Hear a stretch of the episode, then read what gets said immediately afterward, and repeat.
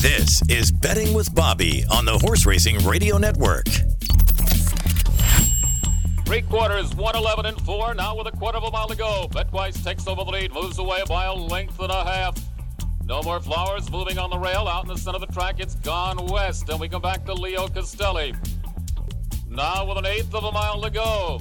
Betwise has taken charge and draws off by two and a half lengths. The battle will be for a second. No More Flowers and Gone West. These two noses apart. They come to the wire. Betwise goes away easily by two. No More Flowers second, and Gone West was third. Now here's Bobby Newman. Good afternoon. Welcome to another edition of Betting with Bobby here on the Horse Racing Radio Network. I'm Bobby Newman here every Friday afternoon with you, bringing you live action from around the country from four to six p.m. Eastern Time. We've got action from everywhere today. Santa Anita, Gulfstream Park, Oaklawn Park, Fairgrounds, as well as Aqueduct, where they're arriving at the starting gate right now for the sixth race on the Aqueduct card. forty degrees, sunny skies right now, and the main track is fast as they get close to the gate for race number six, a mile and three sixteenths the distance here. It's an allowance-optional claiming event for four-year-olds and up, non-winners of one other than, or in for a claiming price of forty-five thousand dollars. Scratch the plain one part of an entry, Reddington, who was the preferred half of the entry. With him out, fans have settled in on number three, McAllen, who was the second choice on the morning line at two to one, but all the money coming in on McAllen now. He is even money on the board for the team of Todd Pletcher and Manny Franco. McAllen uh, has been running against the A other than level allowance horses uh, basically the last five starts of his career, and he's running decent races, although not winning, and I'm not really sure, knocking on the door, thirds, fourths, things like that. Um, and he hasn't been favored really in any of those races, but uh, public seems to think he has found the right spot today, and he's uh, bet down, maybe over bet, if you will, at even money on the board. Second choice is number five, Systemic Change, for Chad Brown and Dylan Davis. Uh, tried optional two other than competition on a sloppy track last time out and didn't run very well at all, uh, so was running a little bit, uh, you know, kind of running over his head that day. He's now back in uh, where he belongs, and uh, getting a fast track may be the thing that helps him the most. He just didn't look like he liked the wet track at all. By the way, it is supposed to rain tonight and all day tomorrow at Aqueduct, so if you are planning to bet on that big Saturday card highlighted by a couple of graded stakes, the Gotham and the Tom Fool, be prepared that they could have an off racetrack tomorrow at Aqueduct. Of, no, of course, no turf racing scheduled at all this time of the year in New York, so you don't have to worry about the off the turf because there is no turf right now in New York. But they are expecting rain all day tomorrow in New York, and uh, it very likely will catch uh, less than fast conditions on the main track for that big card. They've got four stakes, I believe, tomorrow out at Aqueduct, uh, the two biggest ones being the Gotham and the Tom Fool. And uh, Bob Nastanovich and I are actually going to talk about both of those races during our AmWager Weekend Stakes preview, which comes up two hours from now. Last few going in. Here's Chris Griffin with the rest of the load and the call. Race six over at the Big A. Systemic Change. Rungus, last to load. One out. Rungus goes in. All set.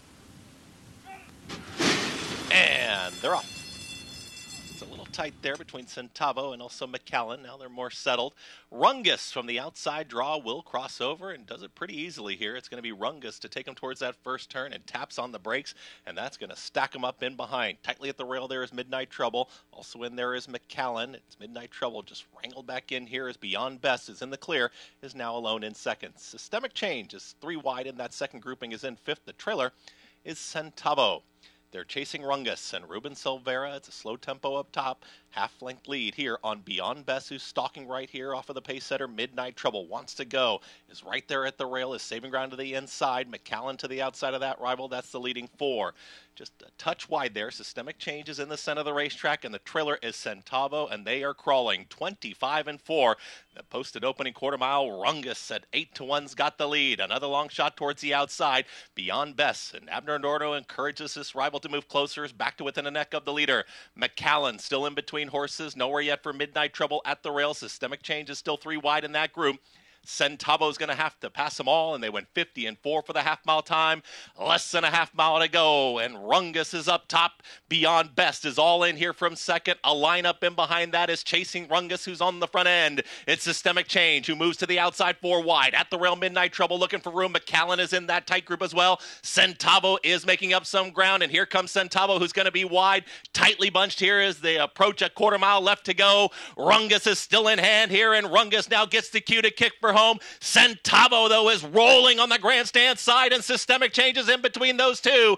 It's Rungus approaching a final furlong. Systemic Change continues to chase. Centavo's now stalling after that move. It is all Rungus still. Rungus is fending them off. Systemic Change is a clear second. McCallan is rallying on, but running out of time. Rungus is almost there. Slow tempo, and Rungus will take him all the way. Rungus gets the win. McCallan up late for second. Systemic Change and Beyond Best in two minutes.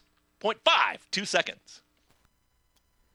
Unofficially, six, three, five, and one A, the top four finishers in the sixth race at Aqueduct. Number six, Rungus, you heard it there in the call, uh, able to uh, get away with easy fractions up front and had enough left late to hold off the late bid of the favorite McCallan, who uh, was second best and, as I mentioned, probably overbet just a bit in this sixth race at Aqueduct. six, three, five, and one A.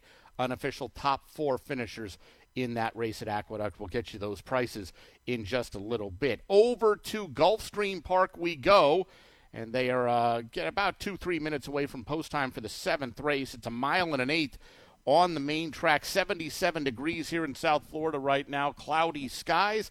Main track is fast. The turf is firm, and um, they're supposed to have good weather all weekend, including for that big Fountain of Youth card tomorrow at Gulfstream. This seventh race, an allowance-optional claiming event for three-year-olds, non-winners of one other than, or in for a claiming tag of seventy-five thousand dollars. Scratch number three, Speak Easy. He was the three to five favorite on the morning line, but he's actually going to run in the Fountain of Youth tomorrow, breaking from the rail for the team of Irad Ortiz Junior and Todd Pletcher, and a lot of people think that he's got a big chance in the Fountain of Youth, so why not skip over this allowance race and go to the graded stake instead? With him out of this race, everyone is uh, betting on number six, Conquest Warrior, for Shug McGaughey and Jose Ortiz. Uh, looked good coming from well off the pace to get up and win by a half a length, breaking his maiden at a mile, which is a one-turn mile at Gulfstream Park last time out.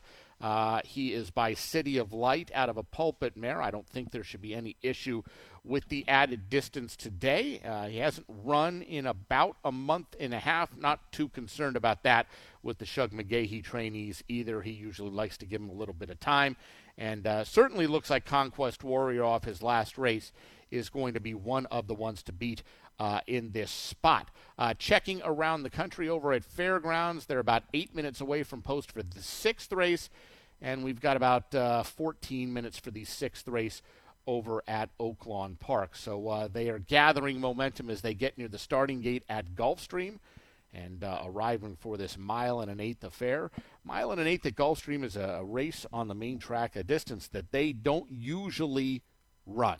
Uh, they, of course, use that distance for the Florida Derby every year, and for the last several years since its inception, they've used the race, used that uh, distance for the Pegasus uh, World Cup Invitational. But other than that, mostly no. And one of the reasons they don't use it, well, a couple of reasons. One, you just don't see a whole lot of main track mile and an eighth races anywhere in the United States anymore. But two, with the configuration of the track at Gulfstream, and it's been a, it's it's changed since they have the new facility.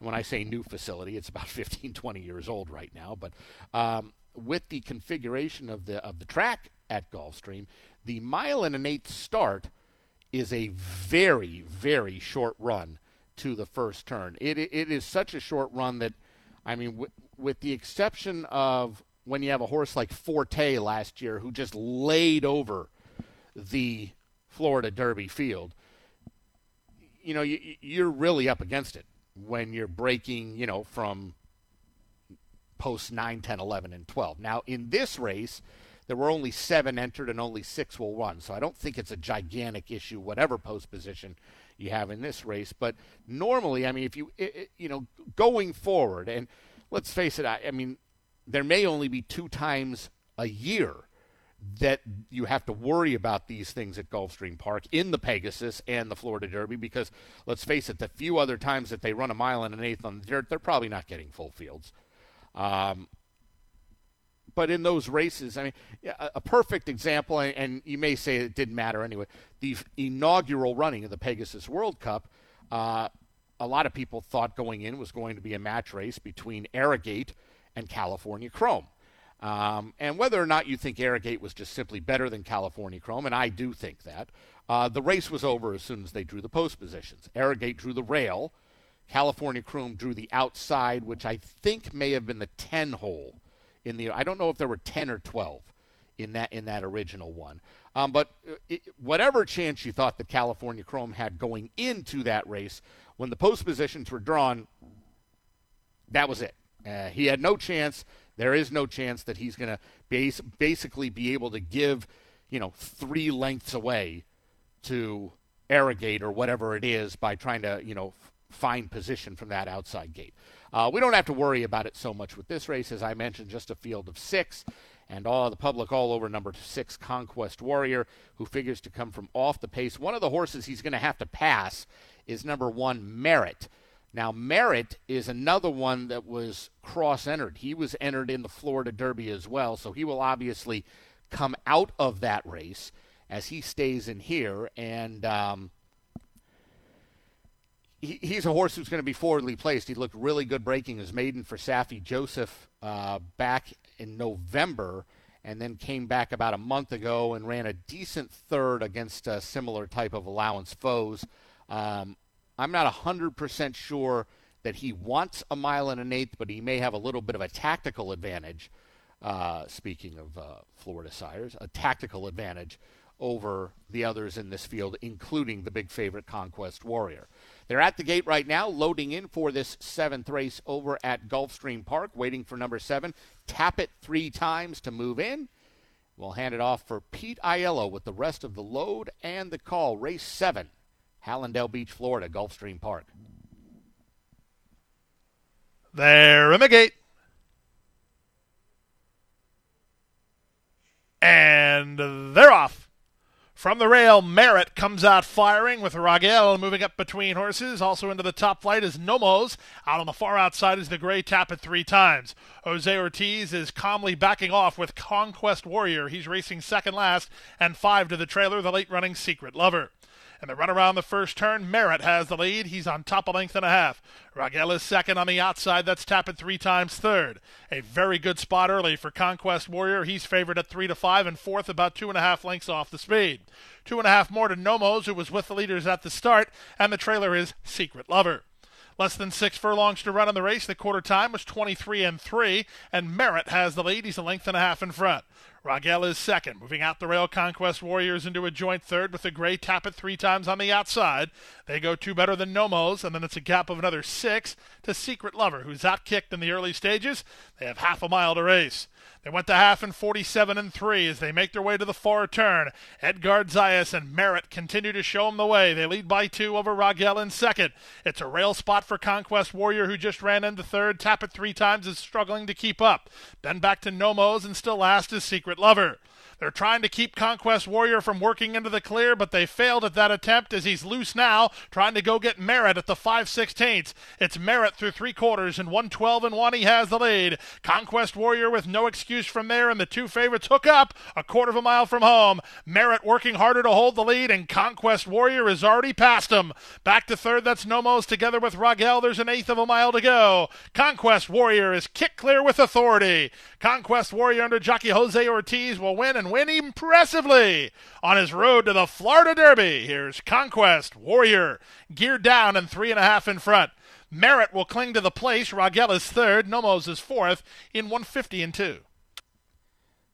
Unofficially, six one five two in the seventh race at Gulfstream Park. Heavily favored Conquest Warrior gets his second straight win, draws off impressively, going a mile and an eighth. I don't know what he beat today.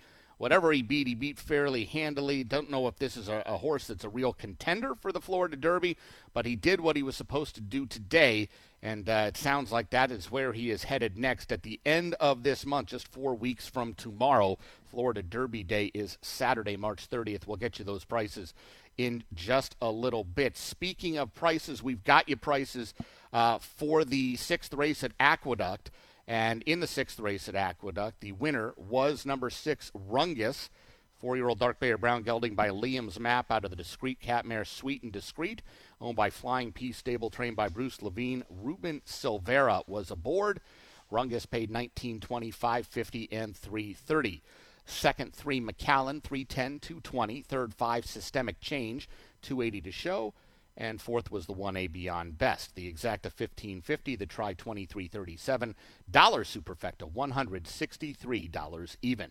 Over at Fairgrounds, they're about a minute away from post time for the sixth race. sixty-six degrees, scattered thunderstorms all afternoon uh, at Fairgrounds. The main track is sloppy, and they are off the turf today. Yes, there are tracks that actually run when it's raining and the track is off. Sloppy and off the turf today at Fairgrounds. Going to rain all day tomorrow at Aqueduct. They're running there. Uh, going to rain tonight and all day tomorrow at Santa Anita, and they went screaming into the hills. And there will be no racing at Santa Anita. They will. They have postponed their huge Santa Anita handicap card from tomorrow to Sunday. We will see how that works out for them out there. They handled twenty million dollars. On Big Cap Day last year at Santa Anita, running it on a Saturday, the same Saturday as the Fountain of Youth card, same as was supposed to be this year. Uh, they have opted to uh, go with better weather on Sunday. We will see how it works out for them. My guess is it will work out poorly. Every decision they make turns out bad. It's got to work out poorly. But we'll see. It's still a good card on Sunday. And, in fact, Bob Nastanovich and I are going to talk about all four of the graded stakes that are on the Big Cap card as part of our AmWager Weekend Stakes preview, which comes up at six p.m. Eastern this evening. Back to the matters at hand, though. This sixth race at the Fairgrounds, five and a half furlongs on the sloppy main track. twenty-five thousand dollars the claiming tag. These are four-year-olds and up uh, that are non-winners of four races lifetime or non-winners of two races since September first. Of last year. Scratch number three, India Incorporated. Field of eight going to post. Favorite right now is number one, Verb, V E R B, for Chris Hartman.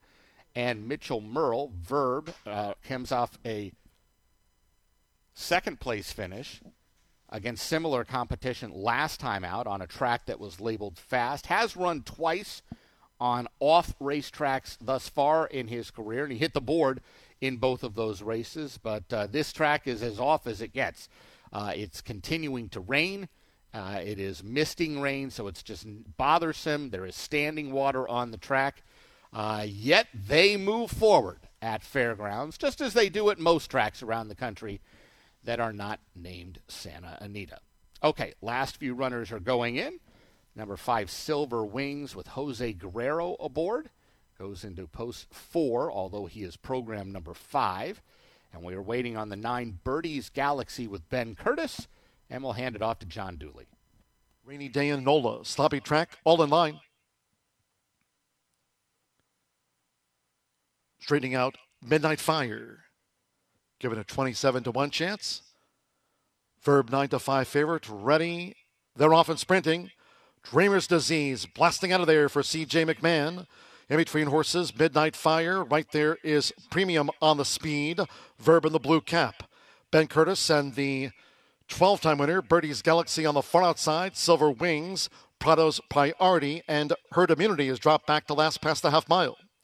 They enter the far turn, and it's Midnight Fire who's taken the lead here for Edgar Morales in front of Dreamer's Disease, who's running second. In Premium and third, it's Midnight Fire, who's widened to a three-length advantage. Birdie's Galaxy running wide. Then toward the inside is Verb, Silver Wings between horses, Prado's Priority, and uh, finally, as they turn for home, Herd Immunity. It's Midnight Fire first to face the Friday faithful. Midnight Fire carries a four-length lead down toward the last. On the outside is Birdie's Galaxy coming with a charge. Then toward the inside is Herd Immunity, who's rallying. Under pressure is Dreamer's Disease. They come past the sixteenth. Midnight Fire toward the inside. Herd Immunity for Corey Lannery. Herd Immunity closing on the line. Midnight Fire, Herd Immunity. And the final strides to get in, beat Midnight Fire. Right on the money. Silver Wings finished third.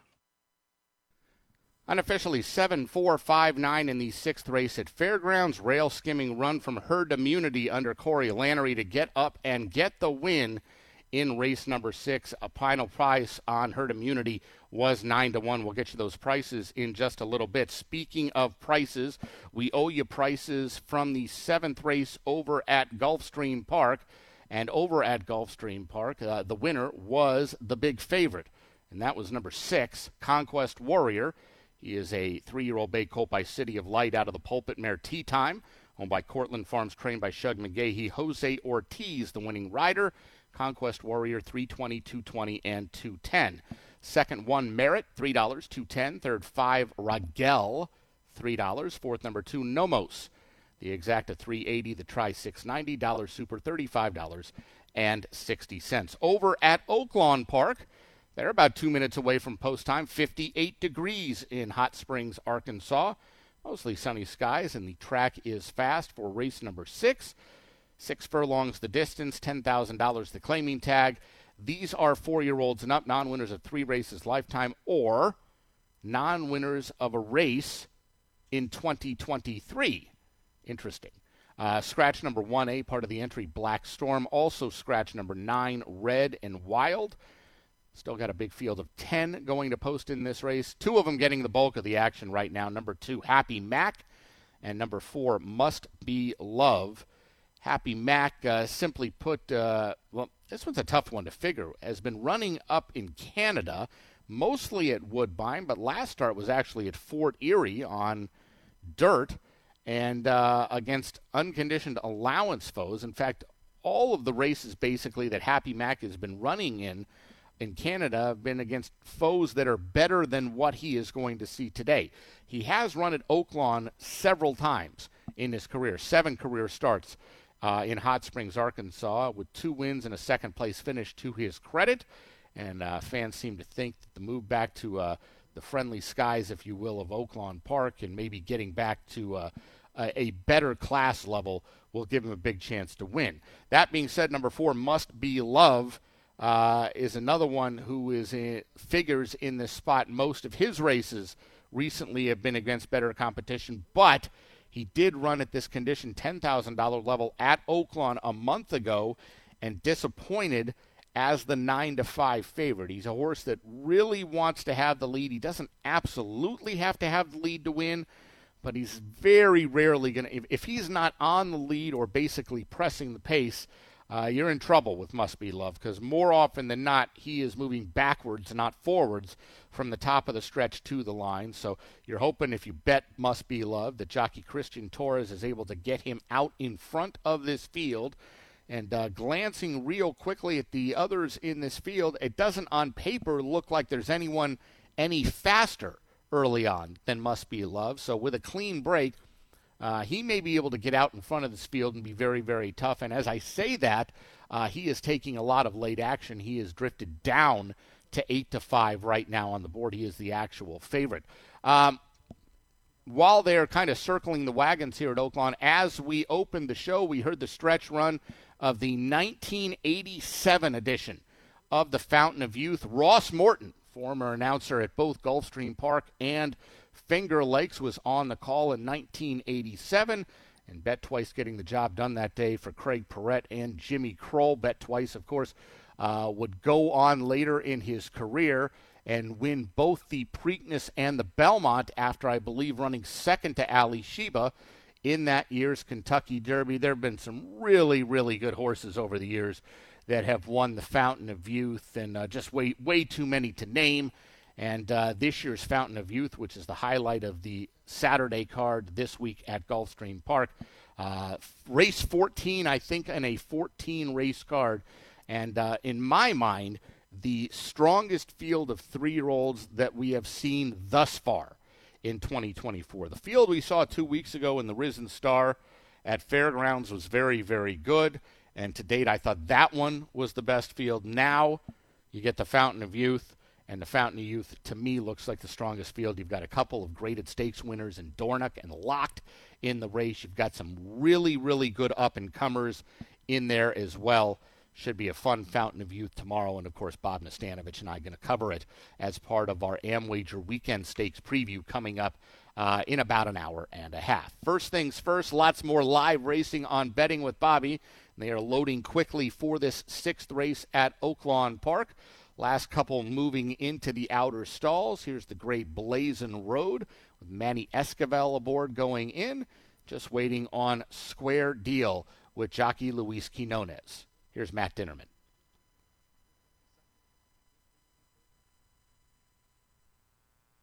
And uh, we're off. Happy Mac from the inside broke swiftly today and is up on the pace at one. Sent along, shown some rain to get up there with the lead. And Happy Mac's in charge in the early part. Must Be Love moving up to apply the heat on the throat latch of Happy Mac. And these two square off down the backside. Square Deal running in third with Roman Giant. Awesome Family inside of that pair. Another length and a half to Easy Big Boy. A similar margin to the gray Blazing Road along with Mystery Band.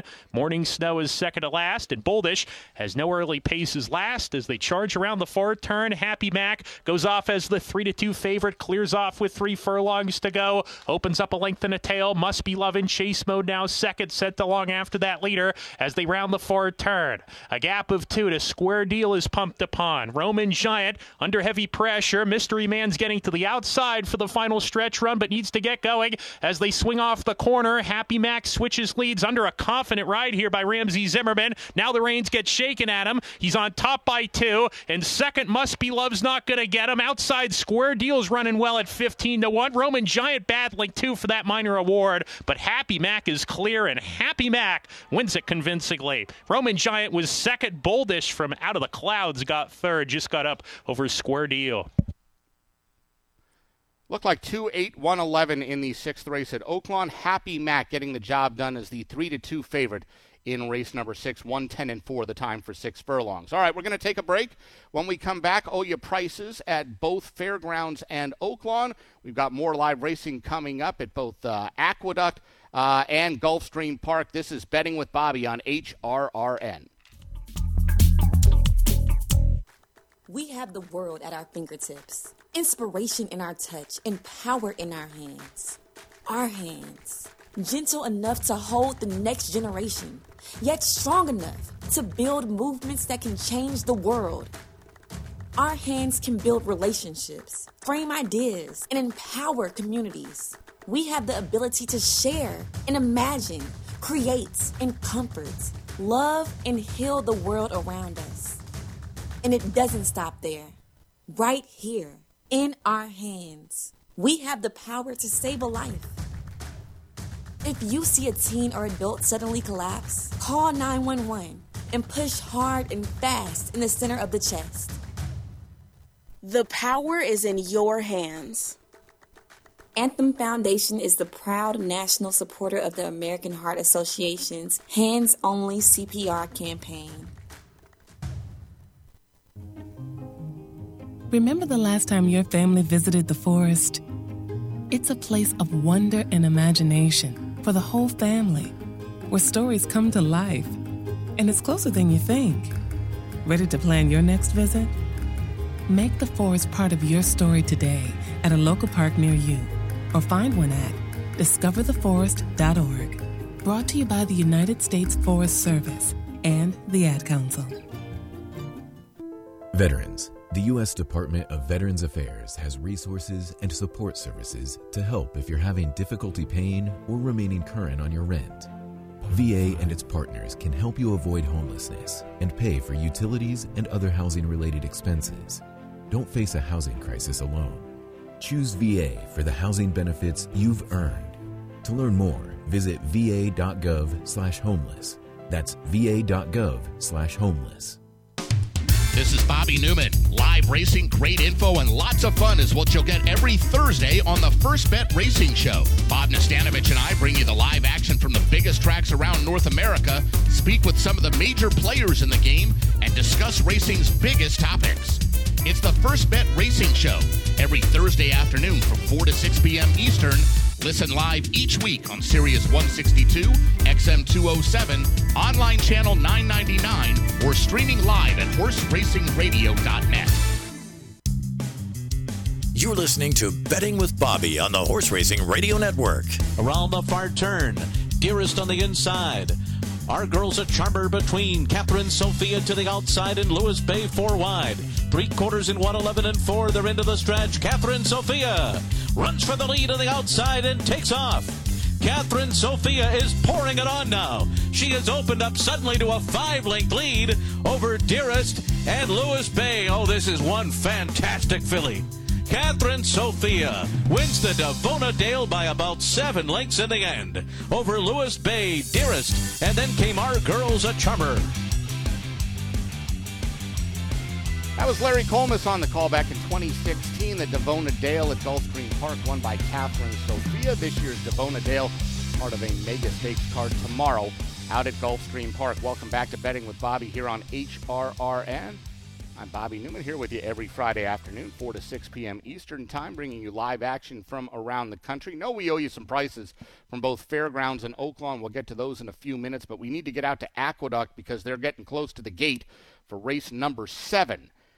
Seven furlongs the distance here on the fast main track. Four-year-olds and up in for a forty thousand dollars claiming tag. Scratch the plain one, part of an entry, Gentleman Joe. He was the preferred half of the entry. Also scratch number eight, Joking Way.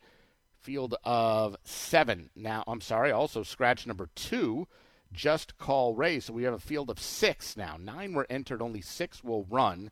And the action is coming in on number five, Life Changer, for Mertkin Kantermachi and Kendrick Carmouche. seven to two on the morning line, but with all the scratches, bet down to six to five right now.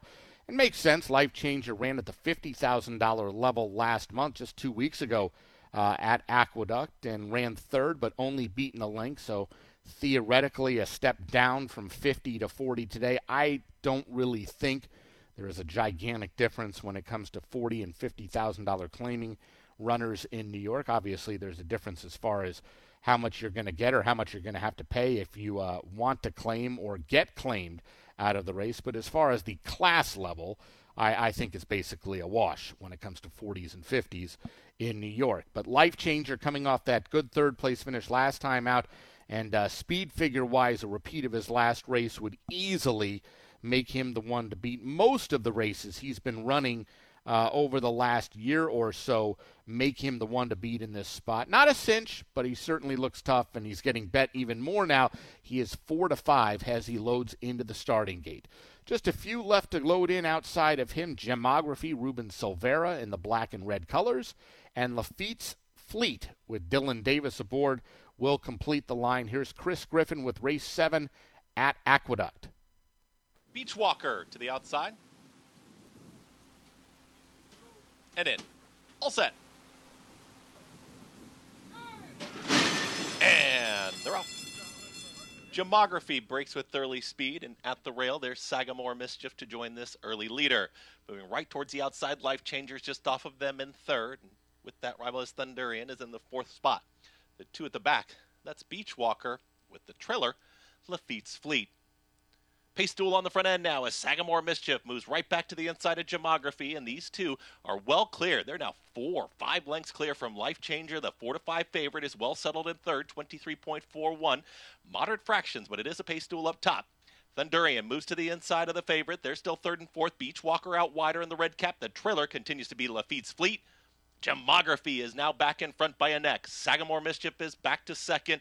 Here comes the run from Thundurian, and right there towards the outside, Life Changer's on that move as well. And Life Changer starts to make up some big ground after the leaders. Just behind that, Beachwalker is ranging up too. Lafitte's Fleet still the trailer, forty-six and four for the half-mile time. Gemography continues to try to put away Sagamore Mischief. They haven't caught the top two yet. It's Gemography who's ahead in front. Sagamore Mischief. Here comes Beachwalker motoring down the center of the racetrack, and Beachwalker is catching him quickly. It's now Beachwalker and Isaac Castillo. They have thrust to the lead. Gemography is back to second. Late run here, Thundurian to the inside of Life Changer, but Beachwalker at eight to one is two lengths clear. Beachwalker from off the pace gets the score. It's Beachwalker who wins it tight there for second. That was a late push there from Life Changer in a photo with Gemography in one minute twenty-four and three. Look like unofficially one A, five, six, and four. The top four finishers in the seventh race at Aqueduct. Number one A, Beachwalker, Isaac Castillo aboard for trainer David Jacobson, rolling home down the outside to win going away uh, at a nice price. Was part of an entry that was two to one on the morning line. The other half of the entry scratches, and fans get off of Beachwalker, and uh, he comes strolling home at a nice price, eight to one. Folks, did you know Verizon is now offering customers a free iPhone thirteen or up to eight hundred dollars to put towards a new five G phone? This offer is available for all customers, both new and current, with select trade-in and select five G unlimited plans. Verizon's best five G unlimited plans offer up to ninety dollars per month of value, the most included value in the industry, and include incredible savings in the most popular entertainment like Disney Plus, Hulu, E S P N Plus, Apple Music, and more. So turn in your old four G device, walk away with a brand new five G device at your local Verizon store today. Okay, still unofficial over at Aqueduct one A, five, six, and four. With Beachwalker heading back toward the winner's circle. We'll get you those prices in just a little bit. Meanwhile, over at Gulfstream Park, they are uh, allegedly approaching the starting gate for race number eight. This race, five furlongs on the firm turf course. It's an allowance optional claiming event for four-year-olds and up, non-winners of two other than, or in for a claiming tag of sixty-two thousand five hundred dollars. Scratch number thirteen, the also eligible, Bring the Band Home. Full field of twelve going to post, and an intriguing field right here. You've got some horses that with proven stakes experience on the turf, such as the favorite number seven, Caratari, who's two to one right now on the board for Brian Lynch and Jose Ortiz. Not only does Caratari have stakes experience, he is a stake winner and is favored a lot against tougher competition over the last few years on the turf. He has uh, really, really been very, very good sprinting on the turf in his career. Overall, he's been first or second seventeen of thirty-two starts on the turf in his career, and seven of ten first or second on the turf at Gulfstream Park. Uh, he's coming out of the Gulfstream Turf Sprint last time out, where he was actually the three to two favorite and uh, ran fourth after being wide most of the way, beaten just two and a half lengths. Um, meanwhile, there's another intriguing runner in this field, number six, Prevalence. Way back when, I think people thought Prevalence was a Kentucky Derby type of a horse. Uh, he was a horse that, uh, you know, really m- made a splash in his career debut at, or rather in his maiden win at Gulfstream Park, beating a good field very, very impressively.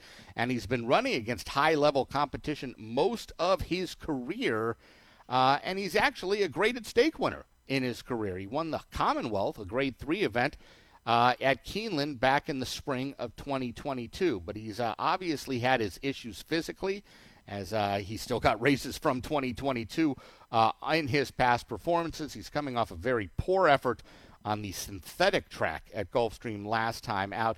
Uh, interesting spot putting him on the turf. He ran once on the turf in his career, albeit against Up to the Mark, and he was terrible that day. And then he ran on a synthetic track last time out, and he was worse than terrible then. Um, his dirt efforts seem good, but obviously there, it, one of two things. Either Brendan Walsh and the team uh, thinks that this horse uh, has some turf ability, and they're just going to find it out, or they're just searching for answers. They're not happy with the way things have been going overall, so why not try him on the turf and find out for good whether or not this is a, a spot for them going down the line, or, you know, th- if it doesn't work out, they could just never run on the turf again uh, and get back to the uh, traditional main tracks around the country. Another one that's getting some play in here is number four, High Limit Room for Bobby DeBona and Irad Ortiz. Uh, he's coming uh, off uh, a similar synthetic track race last time out. Both he and Prevalence were in the same race, and they were very close in the bet, in the wagering. It was a race that was supposed to be run on turf, was moved over to the synthetic track. High Limit Room ran okay. Prevalence was awful. Um, High Limit Room, though, different than Prevalence in the fact that he's run a whole lot of races on the turf in his career, and he's run very, very well. In fact, he's been in the money thirteen of sixteen career tries on the turf, and uh, does very, very well at these sprint distances. So it's uh, it's a tough handicapping puzzle here, this eighth race at Gulfstream Park, as they uh, continue to meander toward the starting gate. We can tell you over at Fairgrounds. They're about seven minutes away from post time for their seventh race. Oaklawn Park, they're about fourteen minutes away from post for race seven there. So a little bit of a spread as uh, they take a few minutes and delay a bit here at Gulfstream Park. Nothing out of the ordinary there, but the horses finally have started making their way from the dirt across the synthetic track and to the turf course, where they will get to the starting point for this five furlong turf affair, race number eight on the card. All right, they are making their way over there. While they're doing that, let's get you paid over at Fairgrounds. And at Fairgrounds, uh, results of the sixth race on the card, the winner, number seven, Herd Immunity, six-year-old chestnut gelding by Union Rags out of the Malibu Moon Mare Enhanced, owned by Nicole Bigbyhauser and trained by Eric Heitzman, Corey Lannery, the winning rider. Herd Immunity, twenty dollars and sixty cents, eight twenty, five forty. Second, four, Midnight Fire, sixteen dollars, nine twenty. Third was number five, Silver Wings, five dollars to show. Fourth, number nine, Birdie's Galaxy. The Exacta, one hundred ninety dollars and ten cents. The Try, five twenty-three ten. Dollar Super, five thousand eight hundred ninety-six dollars and sixty cents. Back over to Gulfstream Park we go, and they have uh, started the loading process for this eighth race on the card. Favoritism continues to be with number seven, Caratari, who, let's face it, has been facing much better competition than this, sprinting on the turf most of his career, uh, dropping into what should be a friendlier spot for him. He's a horse who's won a whole lot of races, and even when he doesn't win, he's usually in or around the money. He is moving in. Uh, love the fact that number five, Vacation Dance, Uh, is wearing uh, red, blue, and white colors. They look exactly like the colors uh, that Alan Paulson used to use, but this is America's Pastime Stables, virtually the exact same silks that Alan Paulson uh, used uh, throughout the eighties and nineties uh, when he was with us and obviously heavy and heavily involved in the game. Here's race eight at Gulfstream. And they're off. Good start in the middle for Caratari, who heads off for the early lead. Mamba on three is going to run with him. When I Get to Heaven comes away in the top flight. He's at the rail. High Limit Room is between horses, and then the white blinkers is X Y Speed. Back behind the Speed is Zaxthelm. Getting started on the far outside is City Mischief. Two more to Omaha City. Then comes Judge Davis and Prevalence, and Vacation Dance is last. To the far turn they go. It's Caratari doing battle with Mamba on three. Mamba on three has the lead. Caratari is second. Three wide, X Y Speed now third. Four wide, and that's right. Back behind the Speed, High Limit Room, then Axthelm, and When I Get to Heaven. Trying to wind it up from the back is Omaha City. They straighten for the drive. Inside, Mamba on three still has the lead. X Y Speed takes his shot on the outside second. Widest of all, Axthelm closing good ground late. Axthelm rolling down the center. Here he comes. Axthelm front and center. Center, and he's up to win it. Second is Mamba on three. Third is X Y Speed in the eighth at Gulfstream. They covered five eighths on turf and fifty-four and three. Unofficially, one three nine in the eighth race at Gulfstream Park. Axthelm gets the job done. You heard it there. Pretty quick time of fifty-four and change uh, for that final time of Axthelm, coming from way off the pace uh, to get up and get the win. and uh, looked really good in doing it. Axthelm, uh, it had been a while since he had seen the winner's circle. In fact, his last time seeing the winner's circle was sprinting on the turf at Gulfstream last year in March against uh, optional A other than level competition. So uh, he obviously did very, very well and uh, was ready to roll today and gets the job done in race eight at Gulfstream. We'll get you those prices in just a little bit. Speaking of prices, we owe you prices over at Oaklawn Park.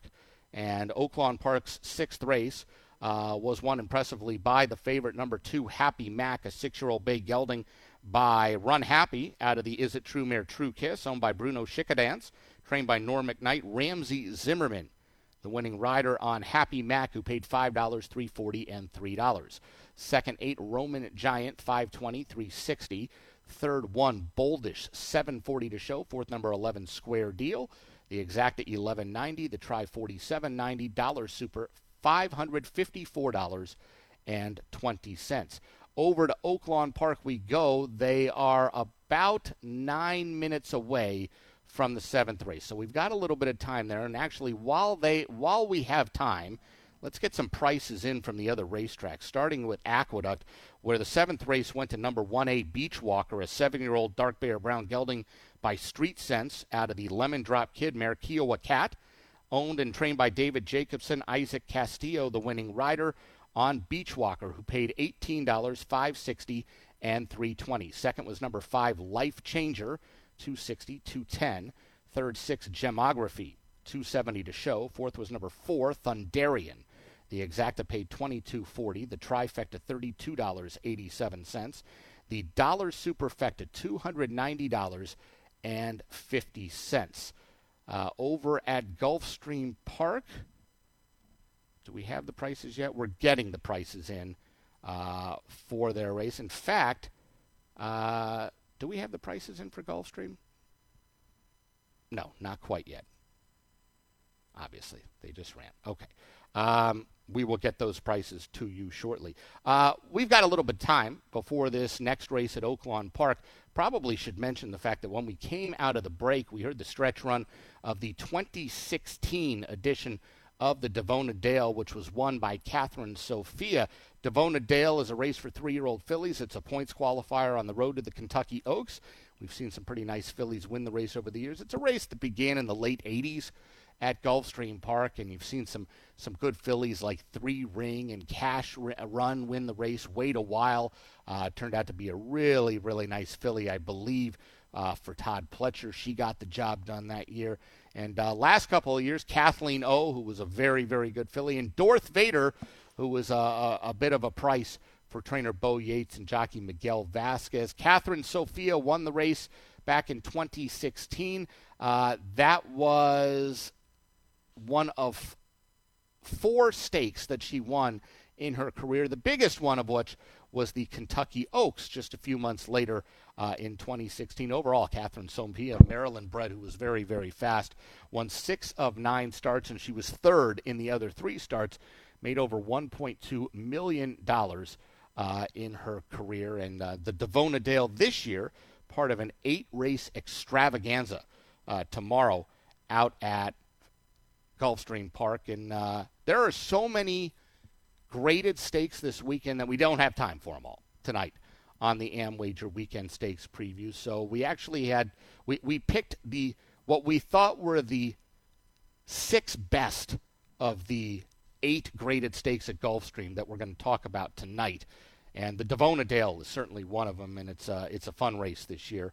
And I don't know if we have a superstar in the making, but we have uh, Uh, some fillies in the race that are undefeated and going to square off and take a whole lot of money at the windows, including Just F Y I, who, of course, uh, was last year's Breeders' Cup Juvenile Fillies champ and uh, undefeated as uh, she makes her three-year-old debut, her first start of twenty twenty-four. Uh, now the results at Gulfstream Park have gone official. Meanwhile, they're going in the gate for the seventh race at Fairgrounds.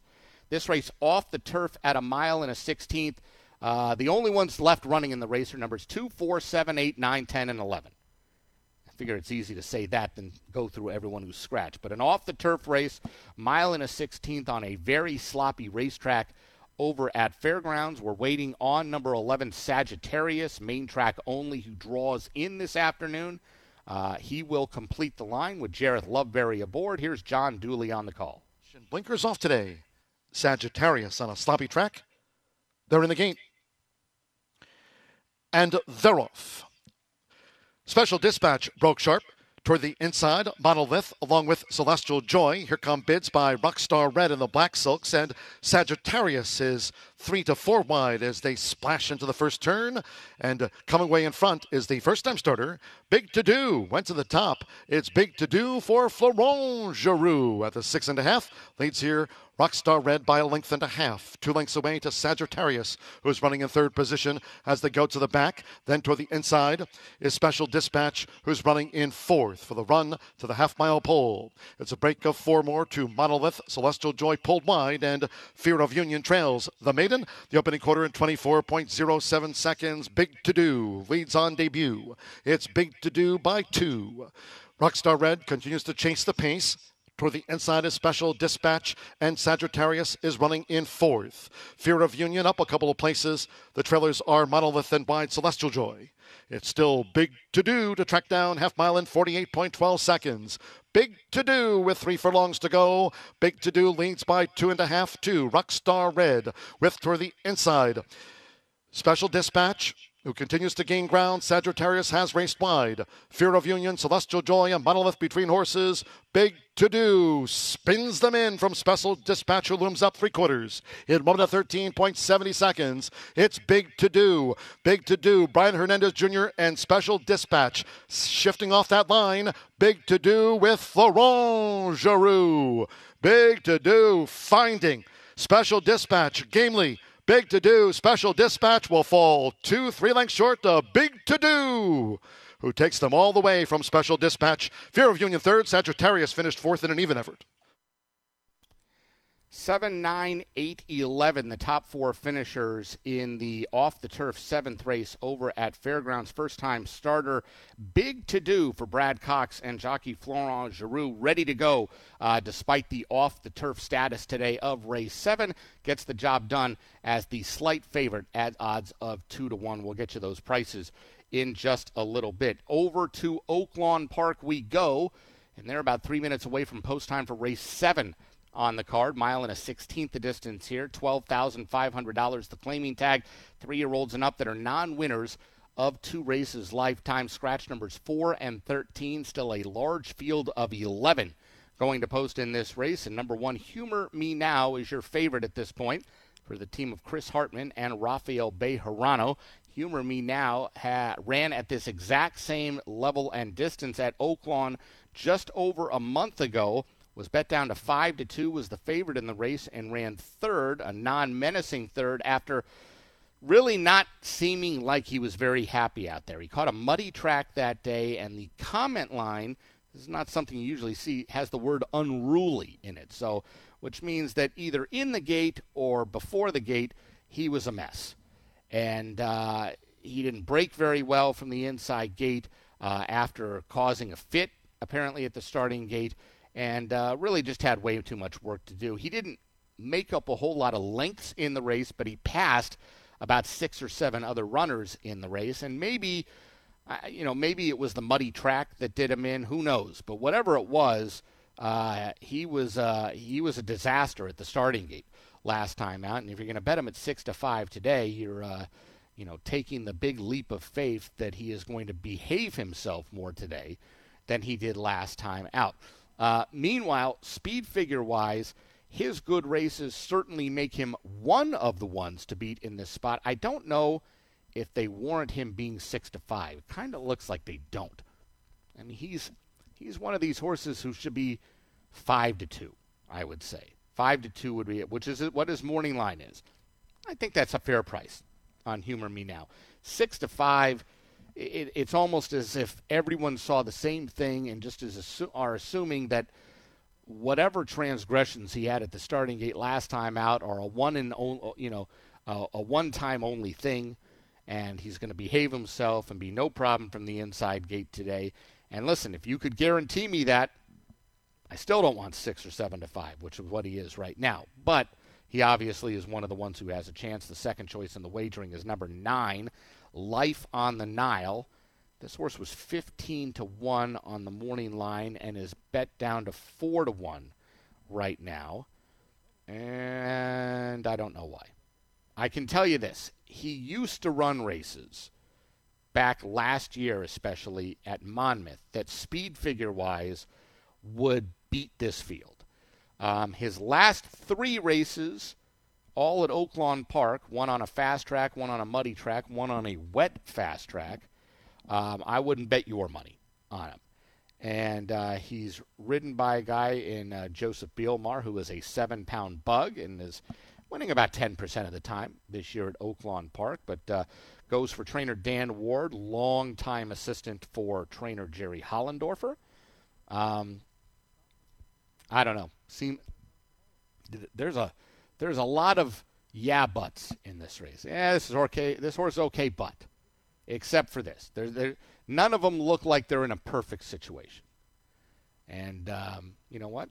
that's fine, because uh, you can you might have a strong opinion in this race, and if you don't like, if the strong opinion's not on number one, Humor Me Now, and you're right, you're going to get paid very, very well. Or it can be the opposite. You can have no strong opinion in this race and realize that even if I want to bet Oaklawn, they're going to have another race thirty minutes from now, and I can wait till then, which is exactly what I'm going to do. But they're going to the gate for race seven at Oaklawn Park, three to two. Favoritism remains with number one, Humor Me Now. Second choice remains number nine, Life on the Nile. The third choice is number eight, Boogie Bodie, for Alan Shorter and Martin Schwann. Boogie Bodie has been running at the conditioned sixteen thousand dollars and twenty thousand dollars levels the last three starts and not running poorly, so people thinking maybe going down to condition twelve five today will do the trick, although Boogie Bodie before those races against Better was running against twelve five claimers at Horseshoe Indianapolis and not winning in those races. Like I said, there's there's a lot of yeah buts in this race. There's nobody who looks absolutely like they're like you with confidence can say this horse will one hundred percent fire his big shot today. And that's why it's wide open. All right, last few runners are going in. Waiting on number eleven, Traffic Boss, with Luis Quinones aboard, one from the outside. He faces up to the gate, pauses just a little bit before going in. Ramon Vasquez aboard number twelve, Unstable Prince. Bill Martin trains this Kentucky bred, and they're all in the gate. To start the late pick four, they're off. And going to the front, Life on the Niles got early lick. Absolute Courage close, and Work Order Quicker Than Those Two is in control early. Absolute Courage takes a hold of the bit, takes second. Life on the Nile, three deep. Those three stretched across the track now as they go into the turn, with Boogie Bodie setting up shop right behind that leading trio. Two off the pace and a good spot down on the fence. Another two back to Hard to Come By, racing alongside of Traffic Boss. Contrabandista in the white jacket third last, with Humor Me Now a little bit keen on a hold, and Unstable Prince is third last. He's running eight lengths clear of a pair that are well behind Assumption, Star Nation. Those two very far out of it down the backstretch, over twenty lengths behind. So they head down the backstretch run. Life on the Nile and Joe Belmer in front. Absolute Courage and Keith Asmussen from the inside, pressing a half length back. A gap of two to Work Order. Settles off the speed with a half mile to go, running in the third position. Next is Boogie Bodie, still racing alone. Hard to Come By stays on the inside. Traffic Boss, Unstable Prince are next. Humor Me Now begins a rally. On the outside is kept out of harm's way, running about seven behind, attempting to pass horses now. Contrabandista shaken up third last, and then Star Nation and Assumption. Both runners never picked up their feet. Coming to the quarter pole, Life on the Nile is shrugged off. Absolute Courage, who calls it a day. Work Order takes the second position, and third, Boogie Bodie riding the rail off the turn. Humor Me Now is on the extreme outside, still has to get going as they come down the lane. Boogie Bodie and Mark Martin Schwann putting up a nice rally now, and they pass a weakening Life on the Nile who's leg weary. Humor Me Now badly with Unstable Prince and Contrabandista, but Boogie Bodie has got it, and Boogie Bodie has won it. Boogie Bodie by about three. Good battle for second. Life on the Nile held off Unstable Prince. Contrabandista was fourth across the line. Unofficially eight, nine, twelve, six in the seventh race at Oaklawn Park. We're going to take a break. When we come back, we'll head out to Aqueduct for race eight, Betting with Bobby on H R R N. All over America, people are taking the national radon test. Have you? Excuse me, have you heard of radon? Is that a gas? Is it something that comes up out the ground or something? It's like poison gas. Something dangerous that you're supposed to check on to make sure it's not in your home. Now it's your turn. Answer true or false. Radon is a radioactive gas. True, radon is a radioactive gas. True or false? The Office of the Surgeon General recommends that all homes be tested for radon. True, your home should be tested. I didn't know that, no. True or false? Radon is the second leading cause of lung cancer. True. True, I didn't know that. Radon is the second leading cause of lung cancer. Answer true or false? Homes with radon problems can be fixed. True. Homes with radon problems can be fixed. So what do you do about it? I'm going to dial the number and call. one eight hundred S O S radon. If I don't take care of it, nobody else will. Keep your family safe from radon. Call now. one eight hundred S O S radon.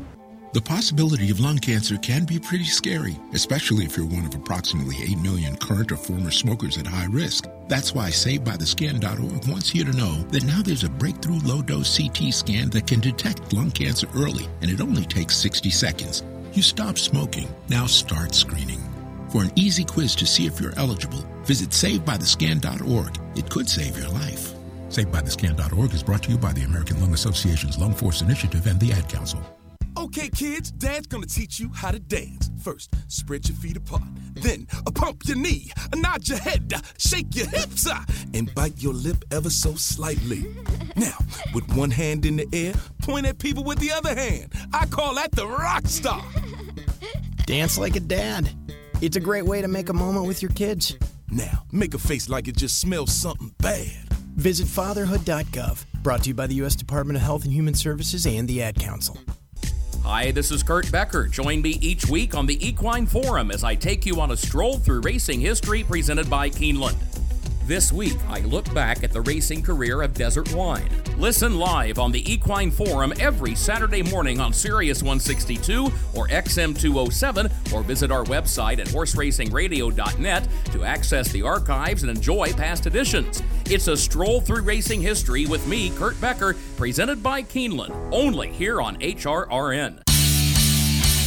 You're listening to Betting with Bobby on the Horse Racing Radio Network. Here comes Loaded War to hit the front at the quarter pole. His stablemate Greenton's cutting after him.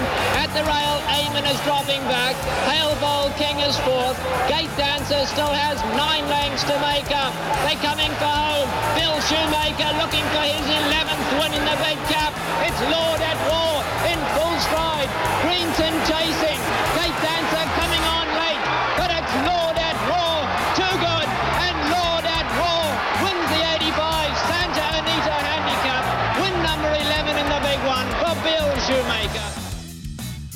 And he's got the record for most wins by a jockey in the Santa Anita Handicap, Willie Shoemaker, or Bill Shoemaker, if you will. eleven wins in total, and the final one came in nineteen eighty-five aboard the Charlie Whittingham trainee Lord at War. I think Charlie would go on to win the race three more times in his training career. And, of course, the Santa Anita Handicap is now the Sunday feature out at Santa Anita Park. Welcome back to Betting with Bobby here on H R R N. I'm Bobby Newman here with you every Friday afternoon, four to six p.m. Eastern Time, bringing you live action from around the country. I know we owe you prices at Gulfstream Fairgrounds in Oaklawn, and we will get those in a few minutes, but we need to get out to Aqueduct first as they are getting close to post time for the eighth race on the card. And the eighth race at Aqueduct is the final race of the afternoon. Mile and an eighth the distance on the fast main track, an allowance optional claiming event for four-year-olds and up, non-winners of two other than, or in for a claiming tag of sixty-two thousand five hundred dollars. Field of eight going to post here, even money on number one. Leading contender for Chad Brown and Manny Franco. Leading contender ran against this same level of competition at Aqueduct, going a mile and three sixteenths last time out, and he failed as the one to five favorite in the race. Stalked the pace, put his head in front at the top of the stretch, and uh, got outrun down the lane by Goldskate, who won by some two and a half lengths. Leading contender, all he could do to hold second over Kuchar, who's in against him once again today. They were only separated by a half a length. Now, that race was on a muddy track. Today's race is on a fast track.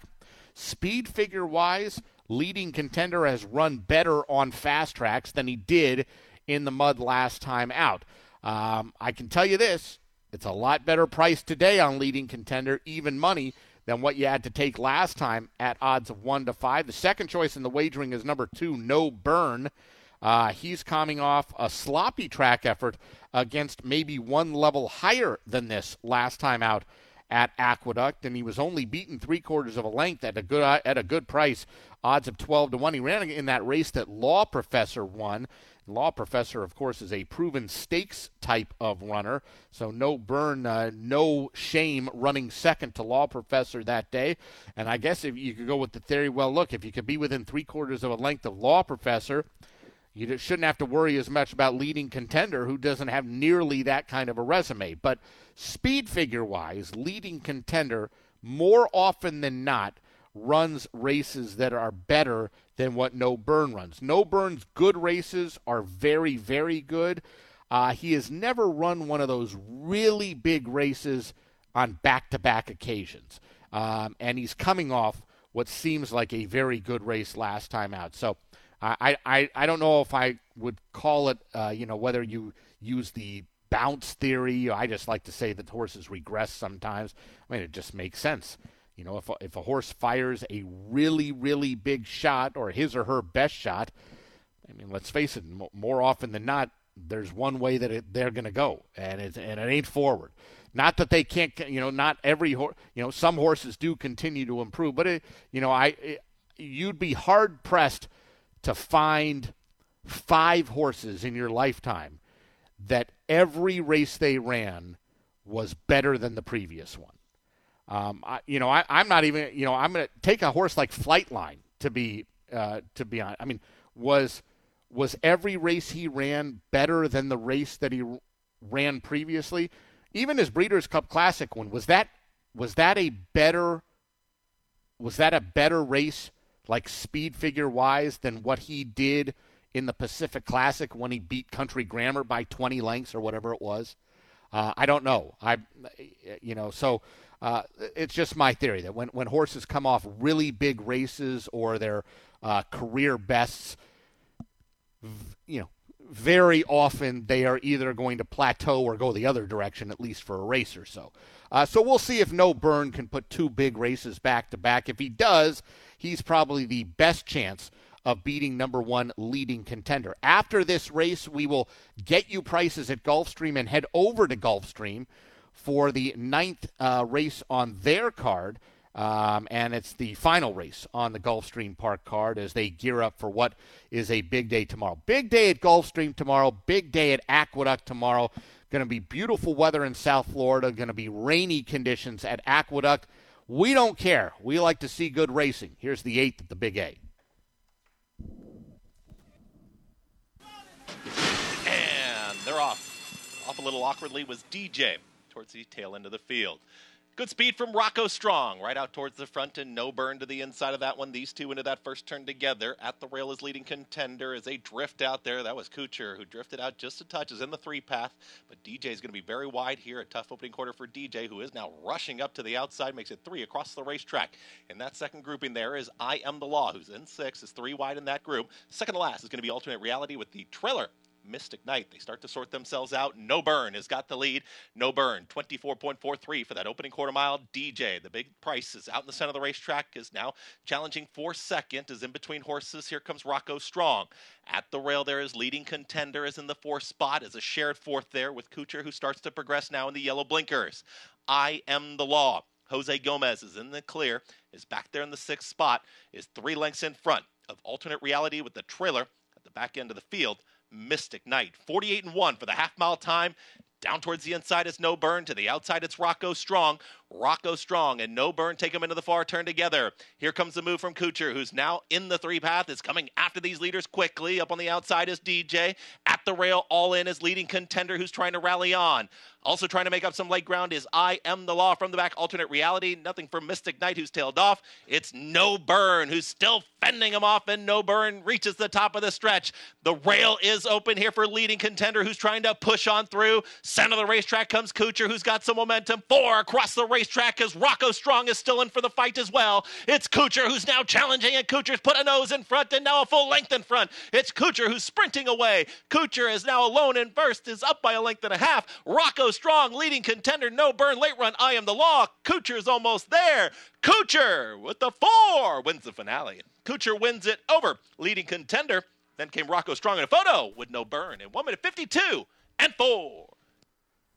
Unofficially four one in a show photo between numbers two and five. No doubt about the winner, number four, Kuchar, getting the hard-fought win in the finale over at Aqueduct. Eighth race at Gulfstream Park was won by number one, Axthelm. He's a five-year-old bay horse by Into Mischief out of the Smart Strike mare, Preemptive Attack, owned by Ed Seltzer and Beverly Anderson, trained by Safi Joseph Junior Edgar Zayas, the winning rider, on Axthelm. And Axthelm paid seventeen forty, eight twenty, and five sixty. Second three, Mamba on three, twelve eighty, eight forty. Third, nine, X Y Speed, nine forty to show. Fourth, number ten, City Mischief, Exacta, eighty-one fifty. The Tri, five sixty-one eighty. Dollar Super, twenty thousand two hundred eighty-two dollars and ninety cents. They're at the gate for the ninth and final at Gulfstream today. Five and a half furlongs on the fast main track. These are maidens. Uh, if they are, they're three-year-old. If they're Florida breds, they run under maiden special weight condition. If they're open company, they're in for the fifty thousand dollars tag. Scratch number one, Calypso Charlie, two to one favorite right now is number eight, Arrogancy, who is already oh for six coming into this race today, but he's been in the money in all six of his career starts. Luis Saez aboard the Jose D'Angelo trainee. Last few runners going in for the ninth and final at Gulfstream on a Friday afternoon. And runners away. Off slowly, Moral Agency. Off quickly, Arrogancy heading off for the early lead. Celtic Pride's going to run with him. Up on the far outside, it's Star of the Beast, who's now an early third. thirty-pound Test is at the rail in fourth with David Songs between horses alongside Fort Charles. Second last is Entendre in a gap of five to Moral Agency. They leave the backstretch and move on to the far turn. Celtic Pride has inside position and the lead. Arrogancy is up alongside in second. thirty-pound Test. He's made ground to take third with Fort Charles on his outside fourth. Entendre is next. Dropping back, Star of the Beast, passed inside by David Songs. And still at the back is Moral Agency. Quarter of a mile remaining here, and jockey John Rivera and Celtic Pride still have the lead. Arrogancy trying to get by on the outside second. Three back to thirty-pound Test. He's now third. There's an eighth of a mile to go. On the inside, Celtic Pride to the outside, Arrogancy. Two and a half back to thirty-pound Test. sixteenth remaining. Celtic Pride very game. On the outside, it's Arrogancy. Not by yet. Arrogancy, Celtic Pride, photo finish! What a horse race that was. Celtic Pride so game. Arrogancy with every opportunity to get by. The placing judges will have to decide if he did. It's a win photo at one oh three and three. Yeah, that one's real tight. And the final time for the five and a half furlongs, one oh three and three. Solid effort by these maidens. Celtic Pride inside, Arrogancy outside, nip and tuck all the way down to the line. Seven to one on Celtic Pride, five to two on the favorite Arrogancy, with number two, thirty-pound Test, a first-time starter for Safi Joseph, rolling late and getting making it close uh, in the photo, but finishing third. I don't know who won it. The Bob may have gone to Celtic Pride. Going to be very tight there, the final results of the ninth and final over at Gulfstream Park. Over at Fairgrounds, we owe you prices from their seventh race, a race that was taken off the turf, uh, maiden event, mile and a sixteenth on the main track, and a first-time starter that was not a secret, got the job done. That was number seven, Big To Do. Three-year-old bay colt by Cairo Prince out of the Majestic Perfection mare Tell Me Again, owned by Nova Gratz Racing Stables and trained by Brad Cox. Florent Giroux, the winning rider on Big To Do, who paid six eighty, five dollars, and two eighty. Second, nine, Special Dispatch, four sixty, two forty. Third, eight, Fear of Union, two forty to show. Fourth, number eleven, Sagittarius, Exacta, twelve seventy. Trifecta, nine sixty. The Dollar Super, one hundred dollars and forty cents. We also have prices for the seventh race over at Oaklawn Park, where number eight, Boogie Bodie, put in a strong stretch run and won by daylight. He is a four-year-old dark bay or brown gelding by Alternation out of the Blame mare Belle Jolie, owned by Randy Finnegan, trained by Aaron Shorter. Martin Schwann, the winning rider on Boogie Bodie, who paid fifteen dollars, five sixty, and four twenty. Second, nine, Life on the Nile, five dollars, three sixty. Third, twelve, Unstable Prince, nine dollars to show. Fourth, number six, Contrabandista. The Exacta paid thirty-four ninety, the Trifecta one sixty-four seventy, and the Dollar Superfecta one thousand nine hundred fifty-nine dollars and seventy cents. Over at Oaklawn Park, they're in the paddock for the eighth race on the card. We've got about eleven minutes to post there, so plenty of time to get over to that race. You know what? Let's get in some prices over at Aqueduct, because they have wrapped up their Friday card, and the eighth and final race at Aqueduct uh, was won by number four, Kucher. Kucher is a five-year-old bay horse by Uncle Mo out of Street Hero mare Street Girl, owned by L S U Stables, trained by Rudy Rodriguez. Ruben Silvera, the winning rider on Kucher, And Kuchar returned twenty-one twenty, six eighty, and three eighty.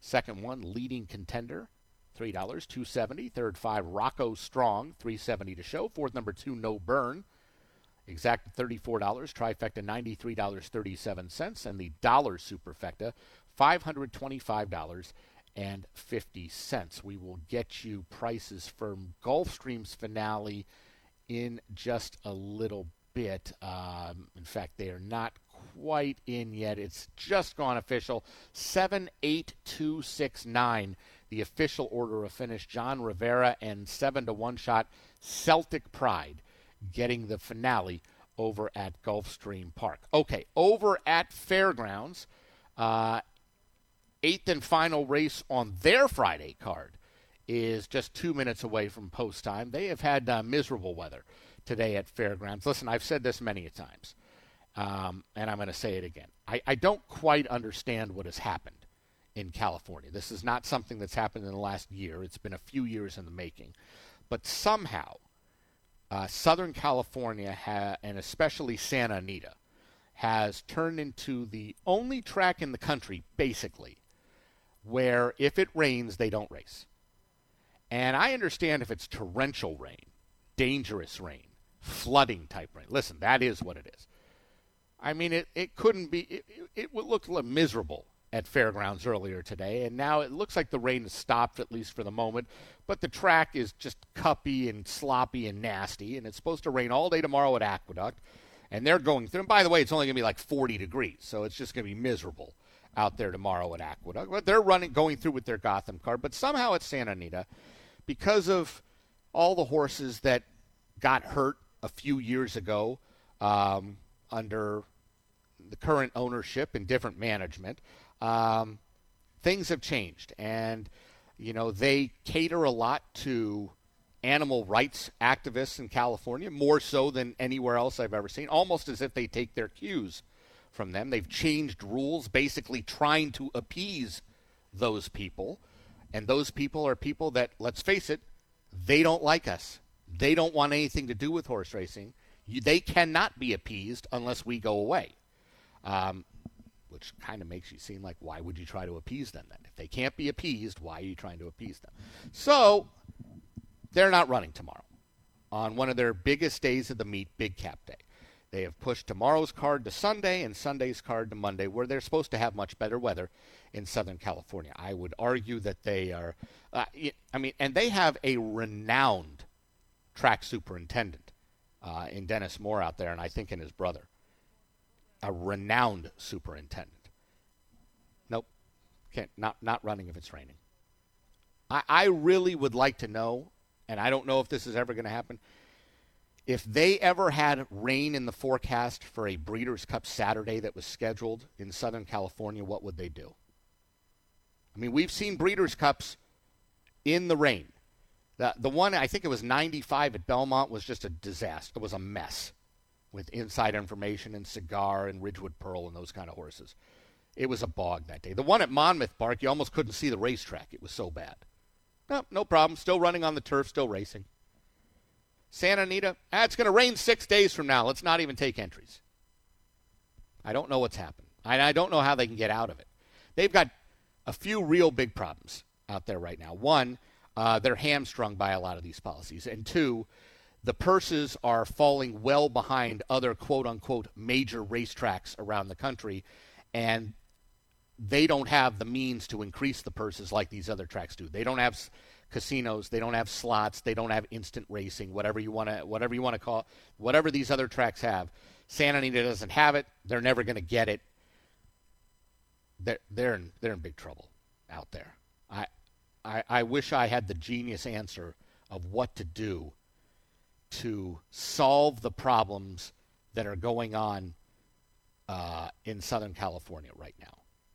I, I wish I had that answer. I don't.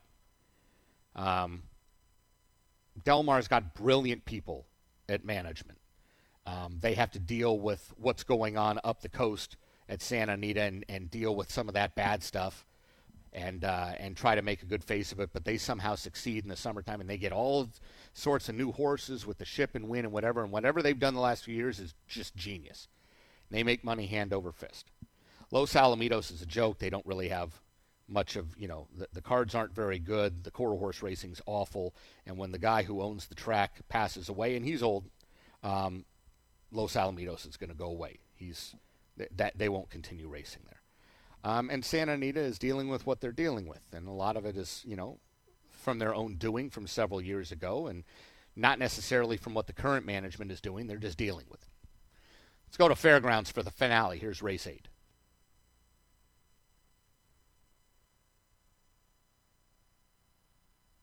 Lady broke slow.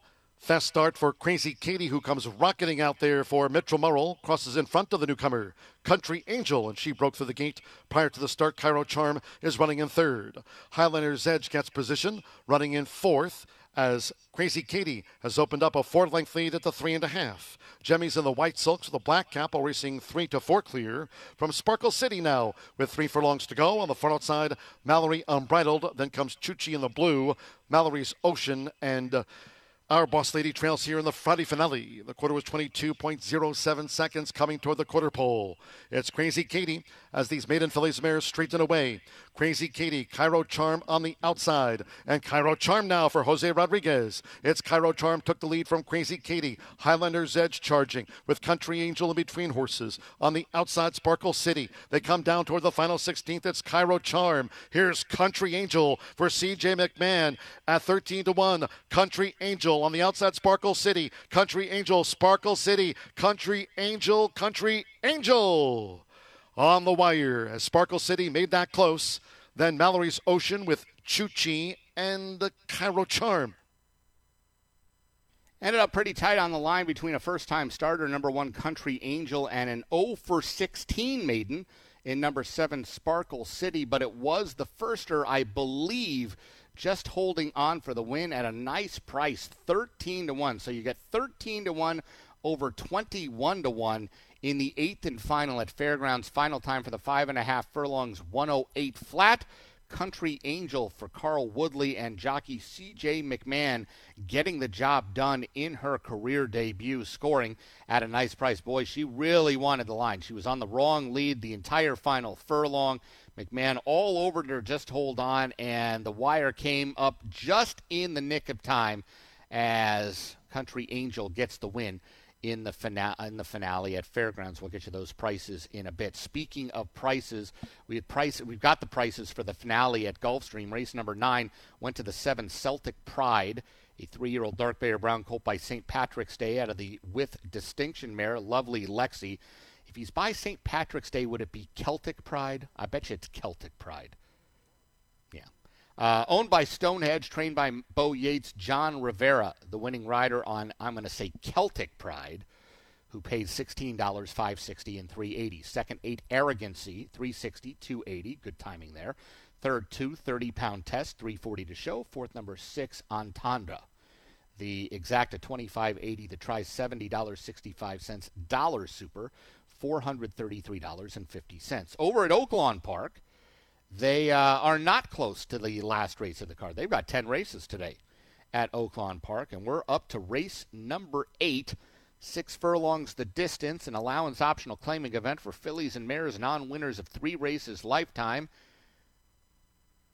In fact, sorry, not an allowance optional claimer. It's a condition claimer. It is fifty thousand dollars the claiming tag, and they're all non-winners of three races lifetime. Excuse me, as Steve Martin would say, or as he once said. Number five, Birdie's Cause, has been scratched. Field of ten going to post. Number seven, Demi, who is six to one on the morning line, is bet down to six to five right now for the team of Shea Stewart and Christian Torres.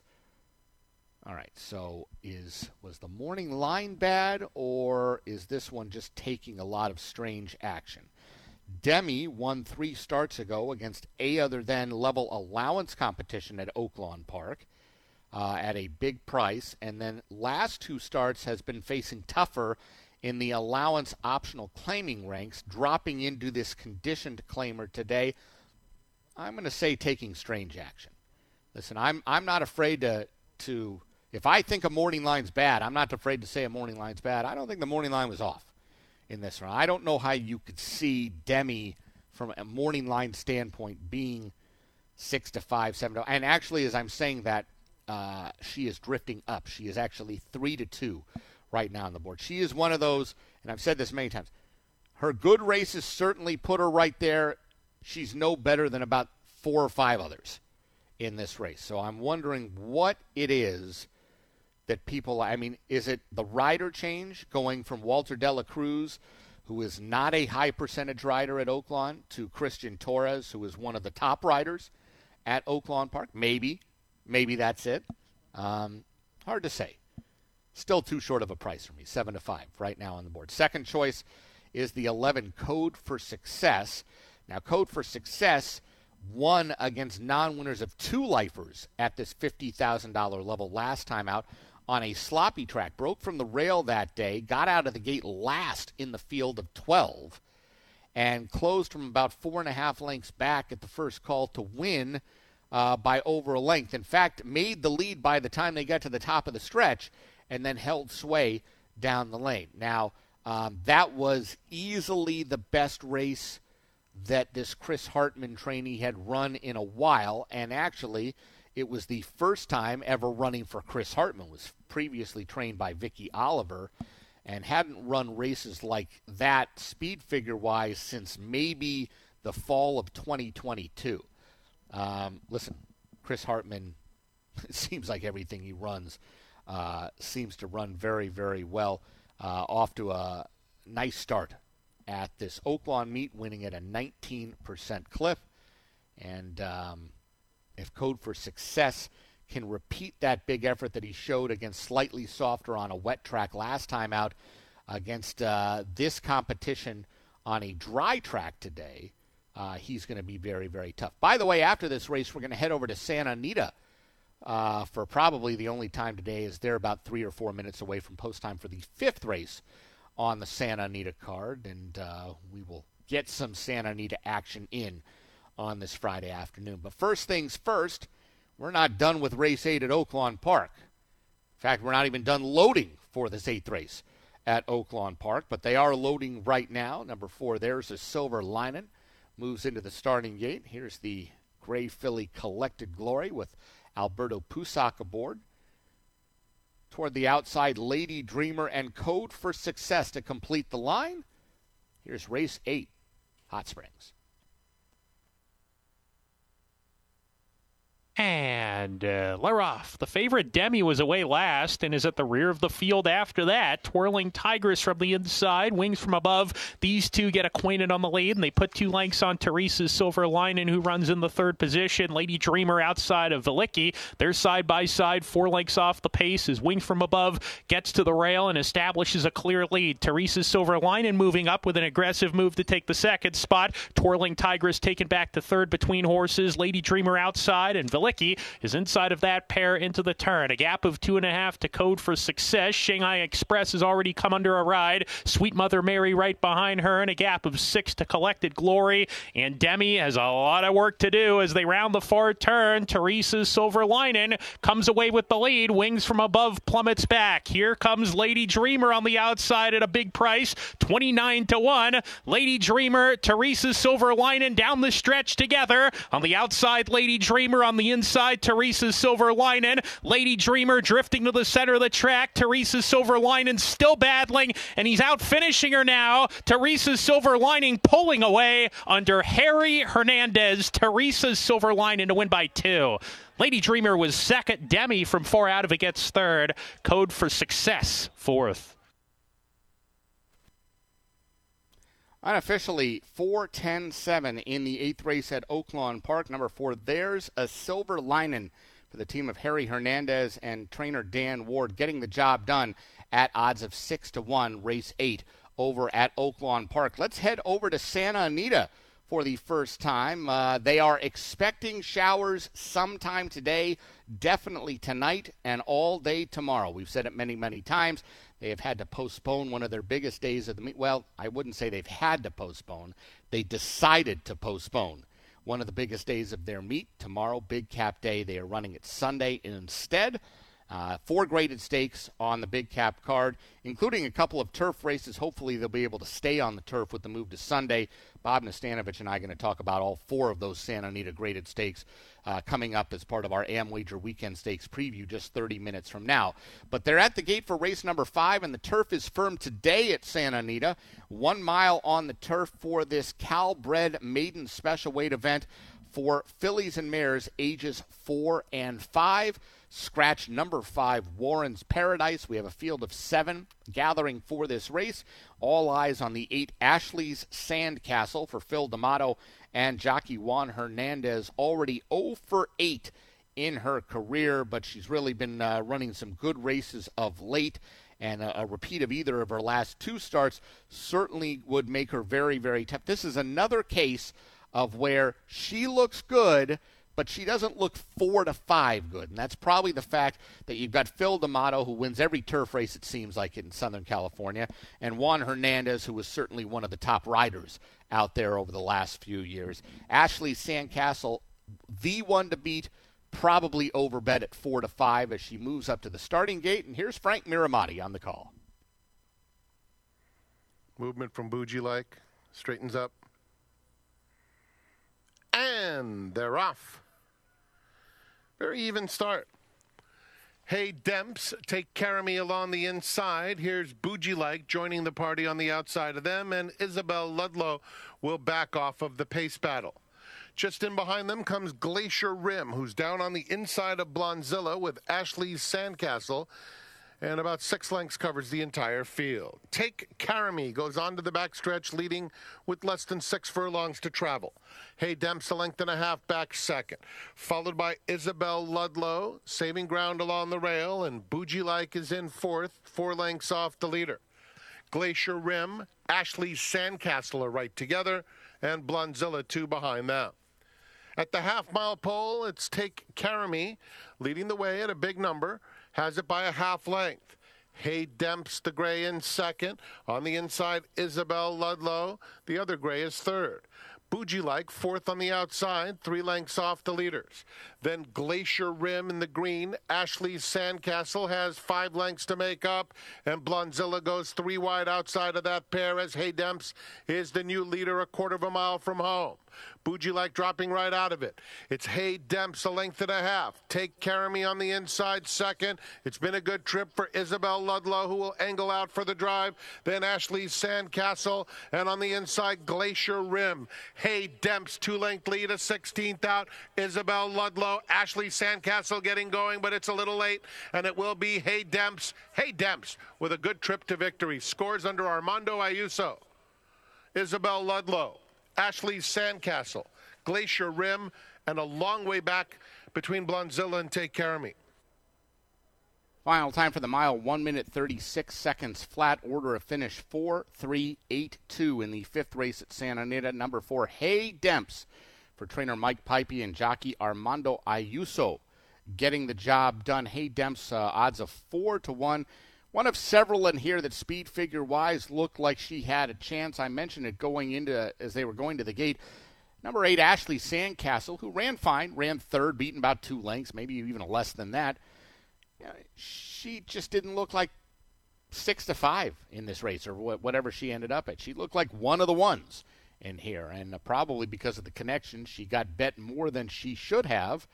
And uh, if you took advantage of that and somehow came up with the winner, number four, Hey Demps, you maybe got a better price than that you thought you might get. four, three, eight, two, the top four finishers uh, in this fifth race over at Santa Anita.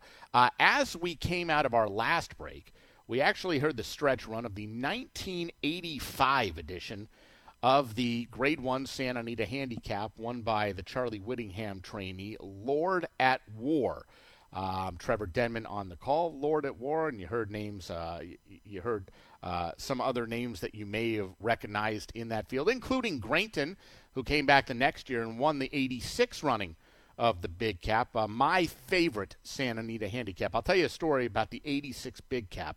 Uh, first of all, I think it was the largest attendance uh, ever at Santa Anita. They had, I want to say they had eighty-three thousand people at Santa Anita for the nineteen eighty-six Big Cap. And Grainton was a really, really nice horse for Charlie Whittingham, and I think uh, Mary Bradley and Whittingham may have part-owned it, maybe some other people as well. And I, th- I want to say Lafitte Pinkai rode Grainton. For some reason, I was never a Grainton fan.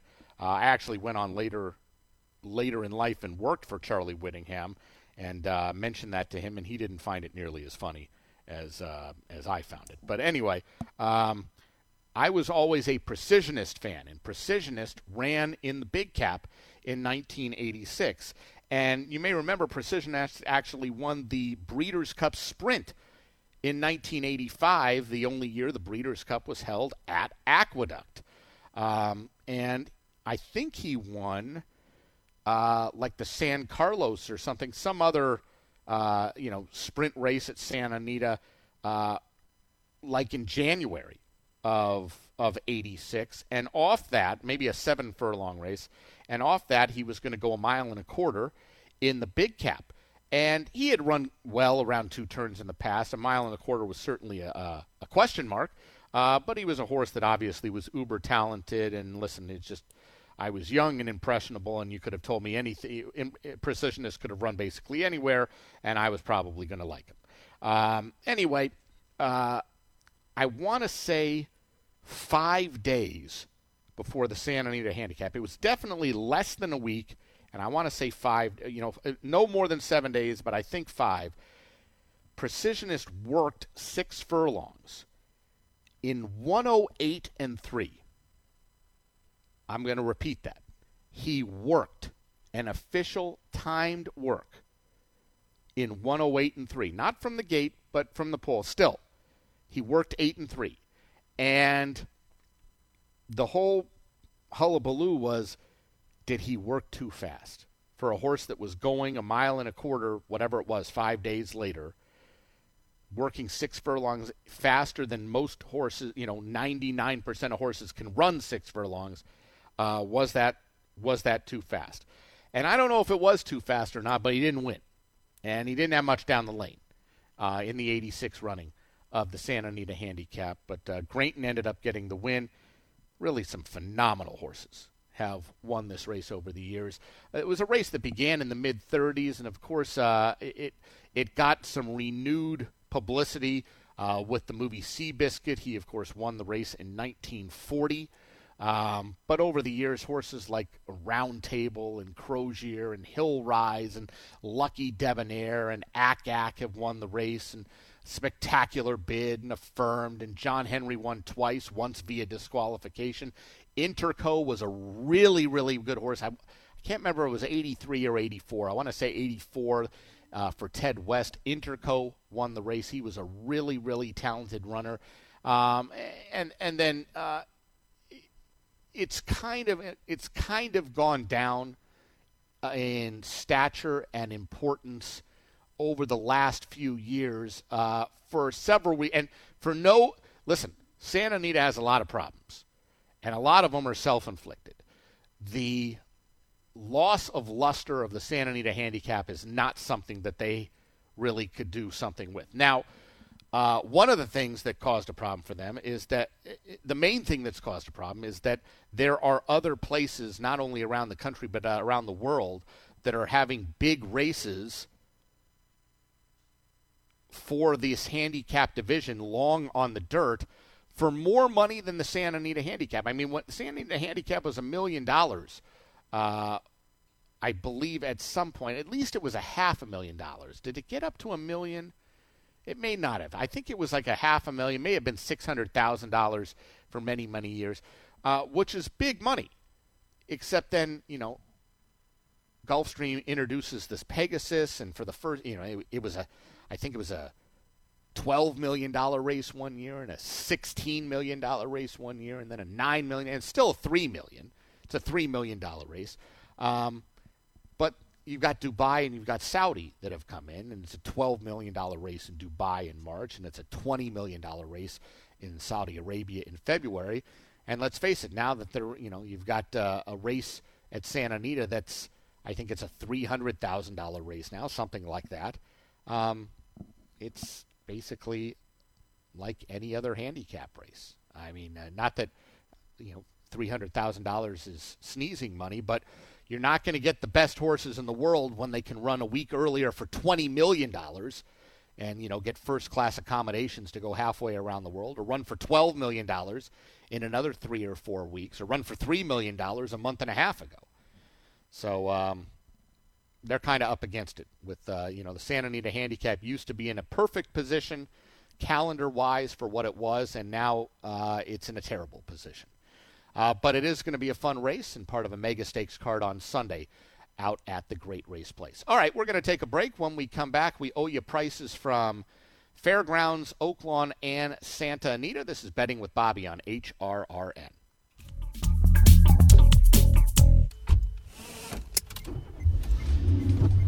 Mama, what does the chicken say? Uh, chicken. Oh, okay. Uh. Linda, wolf? Oh, a wolf. Uh, uh. Ooh! What about the tiny dog? Cat. Owl. Ooh, ooh, ooh. Dolphin? What does the turkey say? Whale. Yeah, whale sound. Do the giraffe. Giraffe, really? Oh, okay. Giraffe, uh, giraffe, giraffe, giraffe. You're not going to get it all right. Just make sure you nail the big stuff, like making sure your kids are buckled correctly in the right seat for their age and size. Get it right. Visit N H T S A dot gov slash the right seat. Brought to you by the National Highway Traffic Safety Administration and the Ad Council. Hey, what's up, y'all? I'm Kelly Clarkson, and as the daughter of a school teacher, I know just how important education is. No matter how old you are or your situation, continuing to learn will enrich your life and help remove barriers you didn't even know were there. So much opportunity, y'all. Whether it's a foreign language, history, or a different way to look at things, take some time each day to learn something new. This message is courtesy of the United States Air Force. Daisy was abandoned by her family and placed in foster care at fifteen years old. Her life was full of uncertainty. She thought she'd never have a permanent place to call home. Before I was adopted, I felt like I wasn't enough. I had this hole in my heart, and I never knew what I needed to patch that hole. But when my mom asked to adopt me, that hole was closed. It feels so normal now to say that I'm a part of this family. I am surrounded by love. I feel safe. And that hole inside of me is gone. I am whole. I'm finally enough just as I am. The Dave Thomas Foundation for Adoption is changing the lives of teenagers at risk of aging out of foster care. Like Daisy, every child deserves a permanent, loving home. You can help. Learn more at dave thomas foundation dot org. I'm fifty-four, so basically, it's too late to start saving for retirement, right? Not right. Starting to save, even in your fifties, can really make a difference. Well, right now, saving seems hard to wrap my head around. Plus, with the way this year's been going... Hey, listen, it's okay. You still got this. Just go to ace your retirement dot org. It's an online tool from A A R P that can help you get your retirement savings on track no matter your age. It's free and only takes about three minutes. I like three minutes. Yeah. At ace your retirement dot org, you'll chat with Avo, the friendly digital retirement coach. Just answer a few questions and you'll get a personalized plan and tips to help boost your retirement savings. Tips that are easy to understand and tailored to your lifestyle. I like that too. Plus, it's sponsored by A A R P, so you know they got your back. Just head to ace your retirement dot org and make your plan to start saving for retirement. Thanks. That's ace your retirement dot org. A message from A A R P and the Ad Council. Thursday evenings, six to seven p.m. Eastern, is the Brisnet dot com call-in show. It's your chance to call in and let the Horse Racing Radio Nation know what's on your mind. Call us at eight eight eight, nine six six, H R R N. That's eight eight eight, nine six six, four seven seven six. And discuss the topics you choose in the world of thoroughbred racing. The Brisnet dot com call-in show. Sirius one sixty-two, X M two oh seven, and streaming live at horse racing radio dot net. You're listening to Betting with Bobby on the Horse Racing Radio Network. It's Devil His Due and a real tussle here with Lure. They straighten away into the stretch. And on the outside, Devil His Due has taken a short lead. Lure is bravely battling back toward the inside. They're leg-weary but brave as they pass the eighth hole inseparably. Farther back, Best Decorated is third. It's still Lure and Devil His Due slugging it out for the entire mile of the Gotham. And it's going to be a head bob. Here's the line, and it's a photo finish. Lure and Devil His Due under the line together in the Gotham. Welcome back. Betting with Bobby here on H R R N. I'm Bobby Newman here with you every Friday, four to six p.m. Eastern Time, as we lead into our AmWager Weekend Stakes Preview, which is every Friday night from six to seven p.m. Bob Nastanovich is going to join me tonight to talk about twelve graded stakes from around the country, and that kicks off, oh, just about fifteen minutes from now. Uh, owe you prices from basically everywhere. So we'll start out at the fairgrounds, where the eighth and final race on the card was won by number one Country Angel. She's a four-year-old gray or roan filly by Country Day out of the Teton Forest mare, Riding with Angels, owned by Heather LaMarche and trained by Carl Woodley. C J. McMahon, the winning rider on number one Country Angel, who paid twenty-nine twenty, thirteen twenty, and ten dollars. Second, seven, Sparkle City, fifteen twenty, twelve dollars. Third, ten, Mallory's Queen, or rather Mallory's Ocean, twenty-one dollars to show. Boy, nothing but big prices in the finale at Fairgrounds. Fourth was number six, Cairo Charm. The exacta two nineteen seventy, the trifecta two thousand one hundred seventy-seven dollars and fifteen cents, the dollar super twenty-two thousand one hundred seventy-seven dollars and twenty cents. Over at Oaklawn Park, Uh, results of their eighth race have gone official, and the winner was number four. There's a Silver Lining, four-year-old bay filly by Stanford, out of the Euro Silver mare, Blues and Silvers, owned by Flurry Racing Stables, trained by Dan Ward. Harry Hernandez, the winning rider on There's a Silver Lining, who paid fifteen twenty, six twenty, and three eighty. Second, ten, Lady Dreamer, twenty-two eighty and eight eighty. Third, seven, Demis, two sixty to show. Fourth, number eleven, Code for Success, exacta one forty-nine ten, the trifecta four thirty-eight ninety, dollar super three thousand ninety-five dollars and ninety cents. Over at Santa Anita, fifth race on their card was won by number four, Hey Demps, four-year-old gray or roan filly by Smiling Tiger out of the Rockport Harbor mare, Sheparoo, owned by Tommy Hutton's Dream Team sta- or Dream Stable and trained by Mike Pipey. Armando Ayuso, the winning rider on Hey Demps, who paid ten eighty, five dollars, and three twenty. Second, three, Isabel Ludlow, five dollars to place, two eighty to show. Third, number eight, Ashley Sandcastle, two ten to show. Fourth, number two, Glacier Rim, the exacta thirty dollars even, trifecta sixty-eight forty, the dollar superfecta three hundred fifty-three dollars. And eighty cents. As we came out of our last break, we heard the stretch run of the nineteen ninety-two edition of the Gotham. And the Gotham is a race that uh, is typically held this time of year in, in New York at Aqueduct, and is obviously a road on uh, a race that is a uh, uh, a major stepping stone toward the Wood Memorial, and then uh, hopefully, if things go well, uh, toward the Kentucky Derby. In nineteen ninety-two, we saw a race that was right down to the wire between Lure and Devil His Due. Don't really think of Lure these days as a dirt horse, but obviously he was good enough to dead heat with a very talented Alan Jerkins trainee in Devil His Due in that nineteen ninety-two edition of the Gotham. Uh, too tight to call with Lure and Mike Smith, Devil His Due and Herb McCauley finishing right together through a mile in one thirty-five and three. Uh, and both Lure and Devil His Due went on to obviously great things. Lure ended up winning fourteen of twenty-five career starts, including the Breeders' Cup Mile on turf in both ninety-two and ninety-three.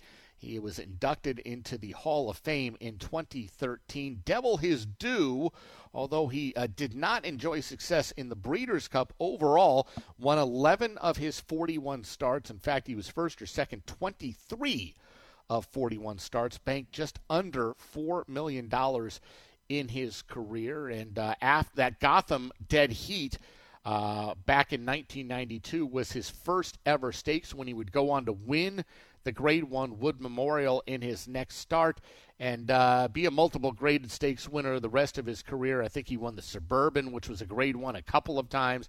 He won the Brooklyn, he won the Excelsior, and I think he may have won the Gulfstream Park Handicap as well. And there was a race that used to be called the Broward Handicap uh, that he won too. So uh, Devil His Due and Lure were obviously two horses that were very, very good. They will go on to much bigger and better things after they kind of tipped their hand, if you will, by dead heating with one another in the nineteen ninety-two edition uh, of the Gotham. The Gotham is a race that uh, has been run since the earlier mid nineteen fifties, and uh, horses like Jiper and Doctor Fager and Secretariat have all won the race. Uh, the race really kind of uh, Uh, you know, n- not to say anything negative about Doctor Fager and Jiper and Secretariat. I mean, they're three of the top horses we've ever seen. But uh, really in the mid to late eighties we and, and even in the nineties, we started seeing some horses that would really go on to be great, get the job done in the wood. Do you remember Eternal Prince, uh, who I think he was a horse that ended up being – was was he the horse that ran in the Derby in nineteen eighty-five that George Steinbrenner either owned all or part of with Kinsman Stable? Uh, I know uh, Butch Lanzini trained the horse for a while, and, and Richard Migliori rode him to victory in the Gotham, but uh, Eternal Prince was a go to. Magombo was a really nice one uh, at the time for Leroy Jolly, and then uh, Gone West for Woody Stevens got the job done. Easy Goer won the race in nineteen eighty-nine. I think he set both the stakes and track record uh, for the mile uh, at Aqueduct in nineteen eighty-nine. one thirty-two and three. Was it one thirty-two and three? one thirty-two and two. Let me look that up real quick. Uh, one thirty-two and two. Yeah, Easy Goer did set the uh, stakes and track record uh, when he won the race in nineteen eighty-nine. And then uh, even horses like Talkin' Man was a real nice one for Roger Atfield. Red Bullet, obviously very talented uh, for the Stronach Stables and Joe Orsino. Um, but lately, we haven't seen those kind of runners. We've seen horses that are good and not great. It, it and, and I think the reason is that horses that the, the, the connections these days want to be running longer distances. If they're ha- if they have Kentucky Derby dreams, they want to be going longer than a mile and a one-turn mile at that by the time they get to early March. And you have so many other choices, too. I mean, uh, we just saw the Rebel run last weekend uh, around two turns. We saw the Risen Star at a mile and an eighth two weeks ago. Um, it, You know, and, and there's so many other places. Like, just take a look at what else is going this weekend. You have the San Felipe out at Santa Anita, which is a mile and a sixteenth. Um, you've got the Fountain of Youth at Gulfstream, which is a mile and a sixteenth. Um, so you have a, a lot more chances to, one, run longer, and two, run around two turns. Um, and you, you get the feeling that some of the horses that are running in the Gotham nowadays, even though they may have Kentucky Derby dreams, uh, I wouldn't even say in the back of their minds, maybe in the front of their minds, are thinking, well, we've got the Pat Day Mile uh, Derby Week at Churchill Downs, race that formerly was known as the Derby Trial and used to be run the opening day at Churchill, which was exactly one week before Kentucky Derby Day. You know, the horses weren't running in the Derby Trial anymore and then running in the Kentucky Derby. Way back when, it used to actually be basically the Derby Trial. You do well in that race, you come back a week later, run the Kentucky Derby. It's not the way most people train these days here in the States or basically anywhere. Um, so the Derby Trial became the Pat Day Mile. It's no longer on opening night, I don't think. And uh, I would guess that a lot of these horses that are going to run in the Gotham tomorrow Uh, maybe pointing for that down the line um, instead of maybe thinking Derby. It is a Kentucky Derby points qualifier, and the fact of the matter is that the winner of the Gotham gets fifty Kentucky Derby qualifying points, which is enough to get into the Kentucky Derby. So Uh, the winner of this race might end up going to the Wood Memorial and or the Kentucky Derby, but I would guess a lot of the other ones that are in the race tomorrow may be pointing for the Pat Day Mile, and it is a fantastic renewal of the Gotham. Um, there are some horses you just don't know how good they're going to be. Just a Touch, who's the morning line favorite for Brad Cox, uh, was rumored to be a good thing before his career debut and just uh, obliterated a field on a sloppy track at Fairgrounds about a month ago. He figures to be the favorite in the race. Um, You've got Christophe Clement with uh, a couple of runners in the field coming off maiden wins. Capital Idea uh, broke his maiden on a sloppy track at Aqueduct going one mile uh, just over a month ago, while Deterministic uh, broke his maiden last summer at Saratoga. And um, if he comes back as good as when he left, he certainly is one that could be very dangerous. And then you have El Grande O for trainer Linda Rice, uh, this one already a multiple stakes winner in his career, albeit against state-bred competition when he was winning. But he almost never runs a bad race. He's been in the money nine of ten career starts, and El Grande O, uh, maybe the most accomplished runner in the race, but probably will be overlooked a little bit. The windows. Bergen, another uh, stakes winner already, who figures to have a chance. Fun addition of the Gotham. By the way, uh, speaking of Linda Rice, her suspension begins on Sunday, so uh, I think they kind of, or she tried to have it uh, postponed until after this big card tomorrow at Aqueduct, and she will begin, I what is it, a two-week suspension for, uh, well, let's just say for malfeasance. How about that? Anyway, I want to remind everybody, um, tickets for the forty-first running of the Breeders' Cup World Championships to be held November first and second at Del Mar will go on sale Monday, April twenty-second. Fans can sign up to receive ticket information at breeders cup dot com forward slash twenty twenty-four. The twenty twenty-four World Championships will feature fourteen Grade one races and thirty-one million dollars in purses and awards. Located on the shores of the Pacific Ocean, Del Mar is unique in its picturesque natural backdrop, while the surrounding area attracts visitors from around the world in the pursuit of top-class racing, beautiful beaches, award-winning cuisine, and boutique hotels. You can also learn more about the Breeders' Cup Experiences at breeders cup experiences dot com.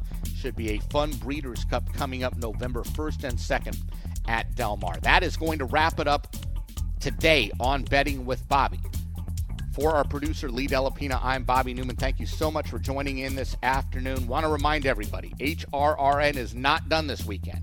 AmWager Weekend Stakes Preview is coming up next. Just three minutes from now, Bob Nastanovich and myself are going to look at a dozen races from around the country. And then tomorrow morning, you've got the Equine Forum presented by Twin Spires with our good friend Mike Penna from eight to eleven a.m. Eastern Time. Don't forget, AmWager Weekend Stakes Preview, now just three minutes away.